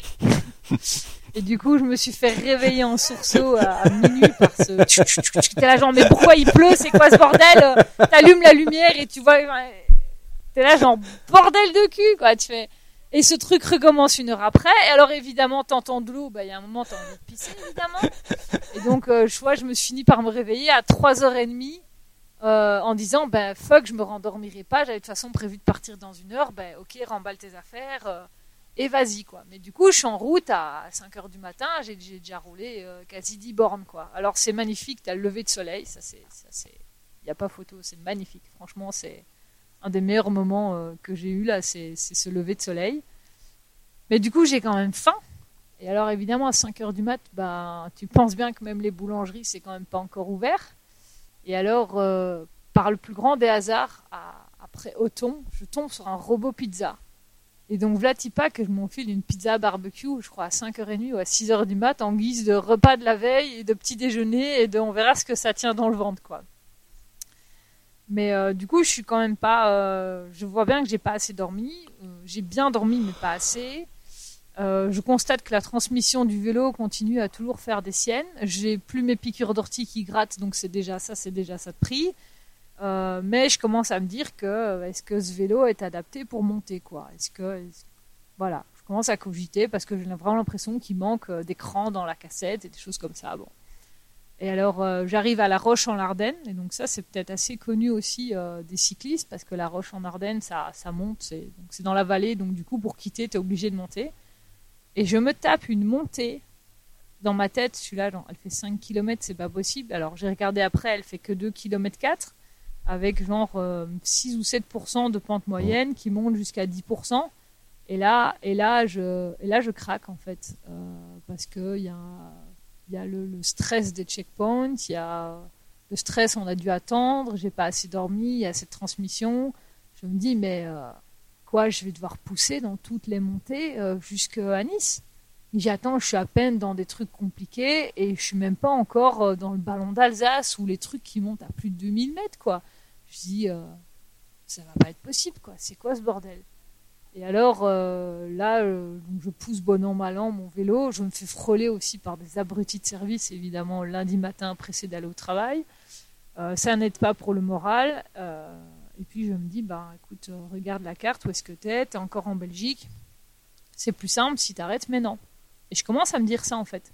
C'est plus simple parce que tu vois, tu vas jusqu'à Bastogne, je sais qu'on peut venir me chercher, après j'aurai qu'à prendre le train, que si je continue après, ouais, je sais pas où est-ce que je serai. Il y a la traversée du Luxembourg et puis c'est Metz. Donc Metz, c'est encore un train. Mais... Et en fait, je, pense que j'ai commencé à, mal raisonner là-dessus en disant où est-ce que c'était le plus simple d'arrêter pour rentrer? Alors quand j'aurais dû raisonner en mode va jusqu'à Bastogne, tu auras fait 55 km, il sera 9h du matin, tu fais un vrai petit déjeuner, limite tu dors une heure, et puis tu continues. Parce que je savais aussi qu'il y avait encore un peu du dénivelé, mais qu'après, au Luxembourg, la moitié, c'était une pente douce quasiment jusqu'à Metz. Et à Metz, j'aurais fatalement trouvé un magasin de vélo ou quelque chose comme ça qui pouvait regarder à régler le dérailleur et la transmission. Et au lieu de me dire comme ça, j'ai commencé à me dire, bah, en fait, c'est plus simple d'arrêter maintenant. Et, et ça, c'est le truc que je regrette, en fait, c'est que mon cerveau a trop vite dit, c'est plus simple si tu arrêtes à Bastogne. Plutôt que dire, je vais jusqu'à Metz, parce que Metz, ça veut dire que tu as changé de pays, ça veut dire qu'il voudra prendre trois trains pour rentrer, il faut que le vélo passe. Au lieu de me dire, bah non, va jusqu'à Metz, ok, tu vas peut-être un peu chier dans les montées, mais au moins tu pourras faire réparer le vélo ou regarder et, euh, tu pourras continuer, quoi. Euh, et du coup, ça, c'est mon, regret maintenant, même si je sais que il n'allait pas non plus aller me blesser parce que ben moi j'ai besoin de mon corps pour travailler, enfin sans arrière-pensées euh, bizarres, n'est-ce pas? Mais en même temps, si je continuais à pousser sur ces pédales avec cette transmission qui n'était pas bonne, c'était risqué euh, des tendinites ou de forcer sur des muscles. Et moi, si je me pète un muscle, je travaille pas, quoi. Et donc, il y a aussi cette, mon côté trop prudent. Je sais pas, enfin, je sais pas si c'est trop prudent, mais il y a ce côté-là euh, de mon cerveau qui a commencé à dire, ouais, mais si tu te pètes quelque chose, euh, t'es parti pour je ne sais combien de semaines d'arrêt, et donc ça veut dire que t'as pas de travail. Et, et je crois que j'ai commencé tout simplement à flipper alors que j'aurais pas dû flipper et que c'était lié au fait que j'étais fatiguée. Que si j'avais vraiment fait une belle pause à Bastogne et reparti, je pouvais encore faire 100 km ce jour-là, facile, puisqu'il n'était que 9h du matin. Et, euh, et j'aurais pu au moins arriver jusqu'à la frontière française euh, au deuxième jour et puis continuer comme ça. Euh, et, le lendemain que j'ai arrêté, ben, je commençais à regarder la carte et j'ai commencé avec des si à refaire le monde. Et si j'avais fait ça, et si j'avais fait ci, et, et, euh, et, voilà, donc euh, moi j'appelle ça quand même un échec, mais d'un autre côté j'ai appris plein de choses et je sais que les copains qui vont écouter ce podcast vont me dire que non, c'est pas un échec parce que ce que tu fais, tout le monde le fait pas. Je suis d'accord, mais d'un autre côté, euh, j'ai quand même beaucoup mieux géré ma course aux Pays-Bas alors que j'avais une tempête sur la tête, quoi. Là, je partais avec 24 degrés. ok, c'était peut-être trop chaud, on annonçait 35 pour l'Italie, mais c'était d'autres conditions climatiques, quoi. Et, voilà, je voilà, ça c'est un peu mon truc, c'est d'avoir trop facilement dit euh, et si j'arrêtais quoi. Alors qu'en fait, à ce moment-là, il faut juste dire bah pousse sur tes pédales, c'est un coup à la fois, tu mets de la musique dans les oreilles, tu te changes les idées, mais c'est beaucoup plus facile à dire qu'à faire, évidemment. Et j'ai pas réussi à me mettre dans cette bulle comme j'arrivais à me mettre aux Pays-Bas où je pouvais enchaîner les playlists et rouler 5 heures sans me poser de questions, quoi. Et, euh, et voilà, donc c'est. Euh, j'ai envie de la refaire l'année prochaine, même si a priori on va pas au même endroit. Mais euh, voilà, j'ai envie de dire que j'ai au moins fini une panache euh, correctement, quoi. Bon, je vais tenter une provocation. Je te, je te trouve bien vulgaire pour une fille. ouais. Ah ouais, je sais, euh, j'ai pas ma langue dans ma poche. Ouais, je sais, ça c'est. Ça, ça faisait longtemps que j'attendais hein, de pouvoir le dire, ça. Vu à cette ultime provocation. ouais, non. Je, je, comme je sais qu'il y a des ah gens ah oui, c'est vrai, c'est vrai que quand c'est vrai que quand t'as sorti bordel la queue, on, on, sentait bien que tu marchais sur des œufs là, hein. enculé. Hein. C'est, je vais pas faire écouter ce podcast à ma mère par exemple, tu vois, parce qu'elle va dire que effectivement je suis trop vulgaire pour une fille et que je t'ai mieux éduquée que ça. Et euh, mais je m'améliore, hein, parce que moi, quand j'étais ado, j'avais euh, une feuille au mur où chaque fois que je disais une insulte, je devais mettre 50 centimes. Hein, euh. et donc là, maintenant, ta mère, elle est en retraite aux Bahamas. Euh, ben euh, non, mais elle aurait peut-être pu si on avait continué le système, quoi. par contre, je me rends compte qu'il faut que j'arrête de dire ces trucs-là parce que le jour où on va me dire eh non, ma mère est décédée l'année dernière pendant le Covid, eh ben j'aurais bien l'air d'un con. Donc euh, il faut absolument que j'arrête ce genre de réflexion parce qu'un jour ça va m'arriver, c'est sûr et certain. Donc c'est pas marrant du tout, bien entendu. Donc il faut que je, moi aussi, il faut que je me modère quand même. Donc il faut faire attention quand même c'est dur de, se modérer quand on raconte des choses qui nous tiennent à cœur. Hein. Parce que moi, je me rends compte, donc c'est pas la première personne à qui je raconte ce qui m'est arrivé à Panache. Et à chaque fois, j'essaye de faire attention au vocabulaire, mais à chaque fois, il y a des mots qui ressortent parce que ben voilà, c'était une expérience assez intense finalement pour moi. Et, d'en parler, ben, ben, j'en parle un peu, enfin, pas avec émotion, mais c'est avec mes tripes qui parlent. Ça, c'est mots naturels, c'est un petit peu des mots à gauche à droite qui peuvent faire. T'inquiète pas, ici on a vu bien pire. T'inquiète pas pour ça. On en a vu d'autres, des vertes et des pas mûres. bon, du coup, t'es quand même, tu regrettes un petit peu quand même. Tu regrettes, hein, parce que là, t'essayes de donner bonne figure. oui, mais j'ai appris, et puis mes genoux, et puis mes tendinites, et puis machin. Mais en fait, tu regrettes. Parce que tu savais que tu aurais pu aller au bout, et puis même si tu n'allais pas au bout, et eh ben, tu serais allé plus loin. Et puis quand. Ouais, en fait, c'est ça, parce que j'avais tellement hâte d'aller visiter l'Italie aussi, parce que moi, c'est ça qui m'intéresse, c'était d'aller voir du pays. Et, euh, et, je me dis, euh, alors je peux toujours y aller, mais c'était l'occasion, c'était cadré, et, euh, et je me dis, ben voilà, j'aurais tellement dit, ben voilà, je suis passé près de Milan, je suis ah, passé près de Gênes. Enfin, je suis passé en Suisse. Euh, enfin, j'aurais fait toute la côte. Là, il y avait, il y avait l'air d'avoir une piste cyclable le long de la côte, magnifique, avec des vues. Enfin, Google Street View avait l'air de ne pas rendre justice à la beauté du paysage, mais là, et en fait, tout ça, genre, parce que du coup, évidemment, j'ai regardé les photos et les vidéos des autres concurrents, et il y a des moments où j'ai regretté, quoi. Vraiment, j'ai vu les photos, j'ai dit, bah ça, j'aurais voulu le voir de mes propres yeux. Et donc, maintenant, je me dis que c'était juste, finalement, euh, c'était mmh. vraiment, j'ai choisi la facilité. Alors que moi, enfin, si je fais de l'ultra, c'est aussi pour me découvrir et me sortir de, de la facilité de, de dire bah, là je rentre, c'est plus facile d'arrêter quoi. Non, il fallait continuer. Voilà. ouais. Clairement, je regrette. Je sais que c'est peut-être pas euh, un état d'esprit à avoir, mais euh, j'aurais au moins pu continuer au moins cette journée-là, et puis on aurait vu la journée d'après, et puis euh, un jour à la fois, quoi. Et, en fait, c'était plus simple de dire bah non. Bah, ce qui est dommage, c'est que oublié, tu as oublié pourquoi tu le faisais. Ouais, en fait, c'est ça. Je pense que c'est vraiment ça. C'est, c'est juste me dire. Euh, vraiment, c'est plus simple d'arrêter alors qu'en fait, je suis là pour me dépasser. Pour voir l'Italie. Je suis là pour me découvrir. Pour voir l'Italie. Je suis là pour Tout simplement. challenger. Je suis là pour voir l'Italie. Franchement, quand, quand j'ai vu la carte, c'est voir l'Italie, la Suisse. Enfin, et, et, voilà, et aller jusqu'à Nice, parce qu'alors après, il y avait aussi le, truc, c'est que bah, comment j'allais rentrer de Nice, c'était un Nice-Paris en train de nuit. Moi, j'ai jamais pris de train de nuit. J'avais trop hâte d'essayer ça aussi, et du coup, ben, j'ai pas fait non plus, quoi. Donc, euh, ouais. Euh, bon, bah, c'est pas grave, tu vas pas te flageller non plus, et puis euh, courir nu dans les épines, c'est pas grave. Non, c'est. aussi, hein. T'auras d'autres occasions, hein. Non. Voilà, c'est ça. Après, je me dis, ça reste, il y a d'autres occasions. J'ai quand même appris des choses. Et alors, j'ai quand même Eh fait ben oui. mon premier bivouac sauvage euh, en mode OKLM, quoi. Donc, euh, franchement, c'est enfin, pour euh, citer le pote qui me le dit, j'ai dormi entre le chêne et le marronnier et je me suis pas posé de questions. Quand j'étais aux Pays-Bas, je pensais que j'arriverais à le faire. et J'ai jamais su, pas le moindre soir, je me suis dit, Eh, ce spot a l'air pas mal, je me sens à l'aise. Jamais, jamais, pendant dix jours. Là, le premier soir, paf. Et donc, pour moi, ça, c'est une victoire euh, en soi. Et je suis très contente de ça. Et euh, du coup, là, j'ai hâte de recommencer, de trouver des spots. Mais je me sens plus à l'aise en France pour le faire, visiblement. Donc, euh, Bon, eh ben c'est pas grave, quoi. tu vas rassembler les pièces du puzzle et puis un jour tu vas nous sortir l'épreuve parfaite. Quand tu me dis, voilà, c'est ça. mais on, tu crois En attendant, fait je prends de l'expérience, quoi. On fait quoi tous? On, y a- on, on, on, on- échoue toujours un petit peu et ça, ça me fait marrer ça euh, quand on, entend ouais j'ai abandonné, c'est un échec, je suis dégoûté, je suis trop nul. Mais on échoue tous les jours. Euh, moi ce matin, enfin tout à l'heure à 17h, j'ai, enfin non j'ai pas échoué parce que j'ai pas loupé mon train, mais euh, mais j'ai failli. Et on échoue à faire cuire correctement un truc, on échoue à arriver à un rendez-vous à l'heure et on échoue tous les jours, hein. on échoue tous les jours un petit peu, et il y a des échecs qui sont plus, cuis- plus cuisants que d'autres. Euh, Il y a des, échecs dont on se souvient euh, beaucoup plus que d'autres, et on se souvient pas forcément des rendez-vous qu'on a loupés.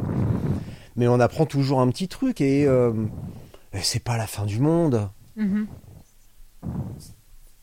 Non, mais c'est ça en fait. Donc moi, bon là, il y a, quand même moins d'un mois que ça s'est passé, donc je pense que je suis toujours dans cette phase où je regrette, même si je commence à me dire qu'effectivement, bah, c'est pas la fin du monde, il y aura d'autres occasions.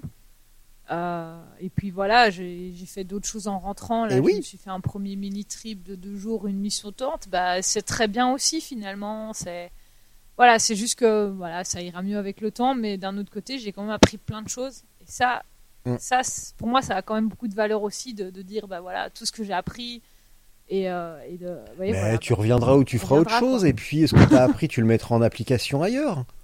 Ouais. Tu te fais une. Ouais. En plus, et, et c'est ce que Et tu viens, ce que tu es en train de faire, figure-toi. Parce que en fait, euh, ouais, c'est vrai via ce podcast, mais en fait, donc avec ma course aux Pays-Bas, déjà, ça, ça a attiré pas mal de gens. J'ai des gens qui m'ont envoyé des messages pour dire, bah moi, ça m'intéresse, comment est-ce que je pourrais faire? Et du coup, ben ici, le fait d'avoir arrêté Panache, ben je peux expliquer aussi pourquoi. Et du coup, peut-être Mm. qu'il y a des gens qui vont soit se reconnaître ou dire, ah ben moi, j'ai déjà fait ça. Ou euh, si, ou ça, ou je, vais, me verrais pas faire ça, ou je, fer- je ferais ça autrement. Mais du coup, ça permet la discussion. Et donc finalement, le fait d'avoir arrêté, ben, c'est une transmission, c'est une passation d'informations. Et que du coup, quand j'ai des discussions avec des gens, ben, j'apprends des nouvelles choses aussi. Et donc, c'est pour ça que je dis aussi que enfin, c'est pas vraiment un échec, parce qu'il y a des choses positives qui en ressortent. S'il y avait que du négatif qui en ressortirait, là, je l'aurais vraiment en travers de la gorge. Mais y a, je dirais qu'il y a quand même beaucoup plus de positifs qui ressort que de négatifs. Et du coup, bah, voilà, la leçon est, est prise. Et, euh, et on va, voilà, je vais continuer à essayer d'en tirer du positif. Et Bon, alors le retour de Baptistine avec un dossard, si on peut dire, c'est pour quand? Alors, euh, donc, c'est comique parce que niveau ultracyclisme, donc j'ai Mhm. ce 300 km le 21 juillet. Et euh, il est un peu particulier dans le sens où j'ai jamais fait 300 km d'affilée sur une journée. Et euh, il est particulier aussi parce que le 21 juillet, donc c'est la fête nationale euh, belge, et la trace qu'on nous a Mmh, donnée va alors, former la forme Tout à de la l'heure, je te Belgique. parlais de Clémence, elle l'a fait la semaine dernière. Donc, euh, Elle, s'est amusée à le faire pour ça, sa séparation finale à la RAF. enfin, Et elle l'a fait la semaine dernière. Elle m'avait appelé deux trois jours avant, elle l'a fait. Ok. ok, ben, Génial. moi, je fais ça le 21 juillet. On est censé avoir euh, de 6h à 23h, on fait ça. Donc, euh, surprise, on verra ce que ça donne. Et au pire, comme me disait une autre, euh, une autre pote qui se lance là-dedans aussi, même si je finis pas dans les temps où, où il sera passé minuit, ben, j'aurais vécu une aventure. Quelle importance. C'est exactement ça, quoi. Voilà. Et, mais c'est vraiment pour le fun, quoi. Enfin, pour le fun. Faudrait être au boulot le lendemain matin, Alors, mais euh, une bonne sera raison. fun, quoi, je veux dire. Non, vas-y. alors, niveau vas-y, vrai dossard Excuse-moi. Ben, le, le vrai dossard, on a à Bruxelles, maintenant on a une course qui s'appelle le Bruxelles Tour. Et donc ça, c'est le 29 août. Et donc là, on reçoit un dossard avec une puce. Et bon, moi, je suis inscrit dans la catégorie des gens qui roulent pas très très vite.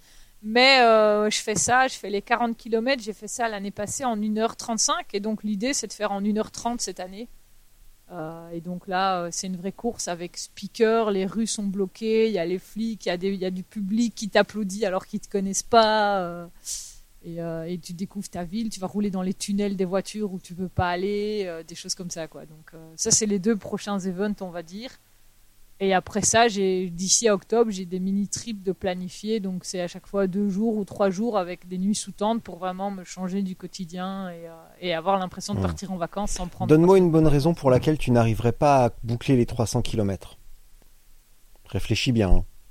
Une bonne raison ou, ou deux, hein, mais pourquoi tu n'y arriverais pas? Objectivement, en raisonnant, pourquoi tu n'y arriverais pas?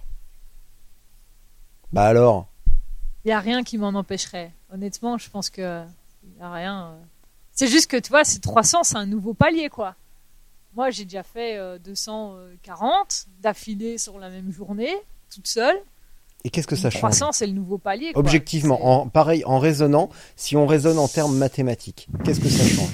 C'est 60 km de plus? À ta moyenne, c'est disons 3 heures de plus? Disons 4 heures?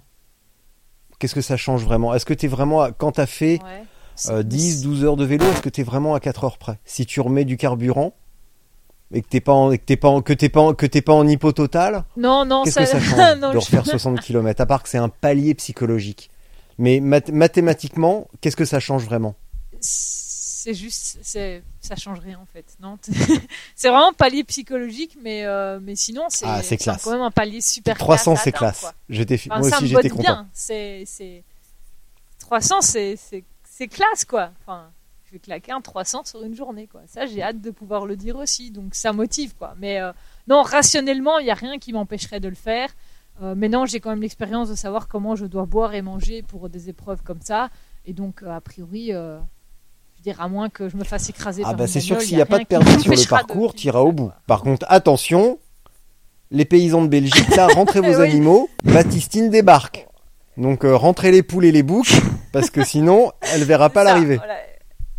Éviter. Ouais.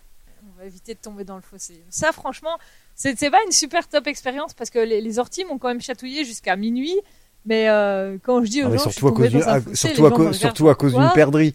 Et moi, je suis Là, genre, franchement, Eh ouais. euh, Mais c'est ça. Et alors, alors après expliquer en plus que t'as eu peur avec un animal, les gens me disent mais tu l'as pas vu venir Bah non, ça a surgi des fourrés. euh, La peur m'a saisi quoi. Ça m'a pris euh, trois secondes et moi j'ai fait claque à droite et fini quoi. T'as, t'as déjà été saisi. Alors les gens te regardent. Ouais, c'est vrai, j'ai déjà été saisi. Bah c'est comme quand il y a une bagnole qui déboule du coin que t'as pas vu, sauf que là c'était un animal. à mort par une perdrix très, très Voilà, méchante. C'est tout. Ben ça va, elles ont. En fait, je crois qu'on s'est fait peur mutuellement. Du coup, elles sont pas venues voir ce que je foutais dans le fossé, ce qui m'arrange parce que là, je sais pas comment j'aurais réagi. Tu vois, je suis quand même quelqu'un de la ville finalement, donc les animaux, ça me connaît pas tant que ça. C'est très joli dans les champs, mais euh, viens pas trop près de moi. Quand tu me dis je roule pas vite, et là j'ai roulé à 21, 20, alors que ma vitesse c'est plutôt 18, 19, et il faudrait que je m'améliore de, de- que je m'améliore pardon de ce point de vue-là. Euh, comment oh, putain, Richard apprend à parler, à faire quatre mots d'affilée, tout ira bien. Comment con- comment comptes-tu t'y prendre Voilà, soir. je suis content, je peux fermer ma gueule pendant 10 minutes. Euh, alors en fait, j'ai pas de, de plan établi parce que euh, pour moi, améliorer ma vitesse, ça va passer par euh, bah, déjà être peut-être plus légère sur le vélo, donc avoir moins de brol. Donc ça, c'est mon, mon côté Ouais. cyclotouriste qui reste quand même encore un petit peu. Prendre moins de choses pour avoir vraiment le strict minimum et dire ben voilà là tout ce que j'ai j'en ai vraiment besoin et euh, et donc c'est du poids que je sais que je tire mais en même temps ben il y en a besoin donc tu peux pas faire autrement. Et euh, je me dis que peut-être je devrais mais euh, enfin j'en sais rien hein, mais trouver des gens qui roulent plus vite que moi et juste essayer d'accrocher leur roue quoi. Et de rouler comme ça et de voir ce que ça donne pour voir si rouler plus Mm. vite déjà ça me plaît ou pas du tout est-ce que mon rythme à moi de ben, un peu touriste quoi soyons honnêtes est-ce que ça me convient finalement et que bah oui du coup je suis consciente que pour faire 200 km il me faut plus de temps que les autres Mais d'un autre côté, effectivement, quand tu as fait 12 heures sur le vélo, tu peux encore en remettre 3 et tu auras fait la même distance qu'eux, mais juste en un peu plus de temps, quoi. Donc je sais pas encore, j'ai pas de plan établi, mais l'idée c'est ça, c'est de voir un petit peu avec des gens qui roulent plus vite, de voir si ça me plaît et de voir bah, niveau calories, tout ça, ce que ça bouffe. Parce que quand je vois tout ce que je dois déjà manger sur 10 jours de course ultracyclisme, euh, c'est déjà énorme. Si en plus de ça, je dois manger plus parce que je roule plus vite et donc je crame plus vite euh, le fuel, euh, est-ce que c'est, est-ce que ça m'intéresse de devoir manger encore plus et boire encore plus quoi? Donc, je suis encore en phase. je dois découvrir ce qui me plaît, et voir comme ça. J'ai pas de plan bien établi quoi. Super. Au feeling, complètement au feeling. Ça me convient comme réponse, j'adore. Non mais c'est vrai, hein. Attends, euh, Moi je suis comme ça, je, fais, je fais beaucoup au feeling et, euh, et du coup c'est peut-être pas la manière la plus efficace, mais en attendant je découvre à mon rythme. Mais alors j'ai aussi, je pense que j'ai j'ai pas forcément un esprit de compétition comme d'autres pourraient avoir et disent bah voilà il faut claquer 25 euh, de moyenne pour faire 300 km sur 24 heures ou euh, plus que ça euh. moi je le fais au feeling parce que l'idée c'est quand même c'est à chaque fois de finir ce que je commence. Et, et du coup bah voilà même si les Pays-Bas j'ai mis 13 heures de plus bah j'ai fini. On est quand même que 47% à avoir fini cette année qui est la pire année niveau météo que ce qu'ils ont jamais eu en 4 ans quoi. Bah, c'est ce que c'est ce que retiendra l'histoire T'as fini. Voilà. voilà, j'ai fini, j'ai fini selon mes conditions. Alors, ça n'a pas été facile, j'ai dû quand même faire la paix avec moi-même en voyant que je finirais pas à temps. Mais j'ai dit, je veux finir parce que le physique va bien, le vélo va bien, et c'est juste du vent. C'est du vent, c'est de la pluie, bah, tu sais rien faire contre ça, donc tu poses sur tes pédales, et tu vas. Et tu regardes les paysages, et tu regardes la mer, et tu joues dans les dunes. J'ai vu des yaks dans les dunes aux Pays-Bas, quoi. Dire, euh, je m'y attendais absolument pas, donc ça a fait ma journée. et voilà, la journée elle était passée. dans les dunes. Euh, non mais alors là, t'étais passé à Amsterdam avant ou pas?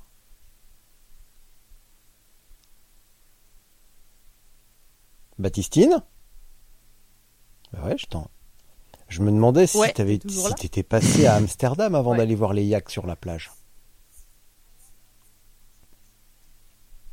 Alors, en fait, donc je suis passé vraiment à la périphérie d'Amsterdam, dans le, Waterland. Ça aussi, c'est une route, il faut pas tomber à côté parce que tu as de l'eau à gauche, tu as de l'eau à droite. Hein. Ça, c'est, hmm. ça aurait pas été le même type de fossé que ce que j'ai eu à Panache. Hein. Ah, c'est pire. Euh, non, j'ai plus traversé Rotterdam. C'est, pas le même genre de choses. C'est un peu de nuit et le mat. j'ai détesté. C'est moche. Non, hein. j'ai, détesté Rotterdam, Franchement, j'ai, pas kiffé du tout. euh, mais sinon, il y a, y a des, enfin, je veux dire. Euh, Qu'est-ce que j'ai traversé d'autres Groningen, j'ai adoré ça. Euh, au nord du pays, là, ça j'ai bien aimé. Euh, Den Eldor, c'était, en heure de pointe, donc fatalement, t'as pas la même sensation que la ville, euh, enfin la ville bourdonne, quoi. Et toi, tu passes en mode, tiens, je fais un truc à côté, et tous ces gens, ils sont en train de se faire chier pour aller au travail, dans les embouteillages. mais j'ai vraiment, par contre, tout ce que j'ai bien kiffé, c'est toute la côte du nord au sud, là, à gauche, nord, sud, ouest, à l'ouest, la côte ouest. Ça, j'ai vraiment bien adoré. Je connaissais déjà un petit bout, mais toute cette partie dans les dunes, ça a vraiment fait. Euh, j'étais en vacances, j'étais plus du tout en train de faire 1900 km en 10 jours. Euh, ça montait, ça descendait, il y avait du sable, il y avait des gens, il y avait des animaux, il y avait... c'était vraiment. Euh, voilà. c'était quand ça? C'est des souvenirs comme ça. du coup, ça c'était le départ le 30 avril et j'ai fini le 10 mai. Donc c'était euh, il y a déjà deux mois, trois mois, deux mois. Et la panache, c'était début juin. Ouais, c'est ça. Donc on est parti le 13 juin et moi j'ai abandonné le 14 Est-ce que tu n'as pas l'impression que, que peut-être tu n'avais pas bien récupéré? Alors ça, c'est un truc que mon beau-frère a soulevé. Et quand il me l'a dit, je me suis dit, mais en fait, Ouais, peut-être, mais ça m'a vraiment pas venu à l'esprit. Parce que j'ai fini donc euh, ma race around Netherlands le lundi. À minuit quart, j'étais à la maison le lundi. Euh, j'avais pris congé jusqu'au vendredi. Et le samedi, j'étais de retour au boulot pour une petite tournée. C'était que 25 km, euh, genre 20 colis. Donc c'était pas une grosse journée. Et puis j'ai repris normal, mais des semaines normales, moi au boulot, c'est 200 km avec le vélo cargo chargé, avec parfois l'armor, parfois pas. Et donc j'ai fait ça, euh, j'ai travaillé normalement jusqu'à Panache, j'avais pris le, congé le 12, quoi. Donc euh, avant Panache, j'avais quand même déjà fait aussi de, enfin quasi refait 1000 bornes avec le vélo cargo. Et donc moi j'étais là, j'avais l'impression, bah, j'ai dormi, j'ai mangé, j'ai récupéré.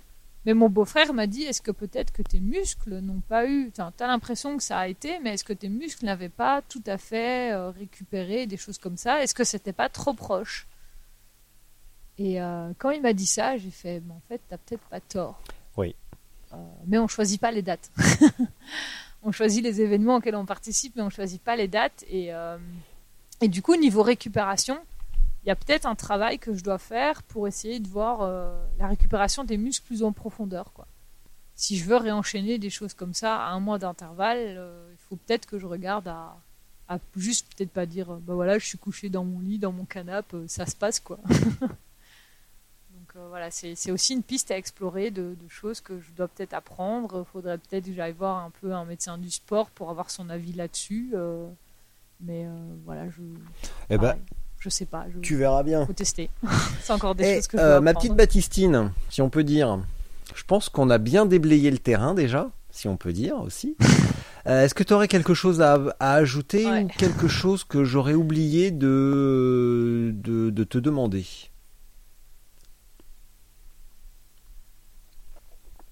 Bah là, il y a rien comme ça qui me vient. Euh. Ouais, ouais, ouais, bah c'est pour ça on y vient là. Il y a la minute de solitude après ou pas, où tu changes le système. Ouais. Ok, parce qu'alors j'avais une autre question, c'est quand est-ce que ce sera diffusé ce podcast? Ok, alors ça va. Euh, je vais rajouter des choses, mais, je les garde pour ma minute de solitude du coup. Euh, parce que j'avais un peu oh. réfléchi en écoutant les autres podcasts et j'aimais bien ce principe. Euh, et, il se trouve que j'ai des messages à faire passer pour euh, bah, notamment quelqu'un qui est actuellement en train de faire un truc d'ultracyclisme en Suède. Et euh, si c'est diffusé demain, je pourrais lui dire bah, écoute-le eh ben, pendant que tu es en train de finir. par contre, moi je te donne une mission. Dès qu'on raccroche, tu m'envoies les coordonnées de Maximilien qui fait Giro Tour Vuelta. C'est ça?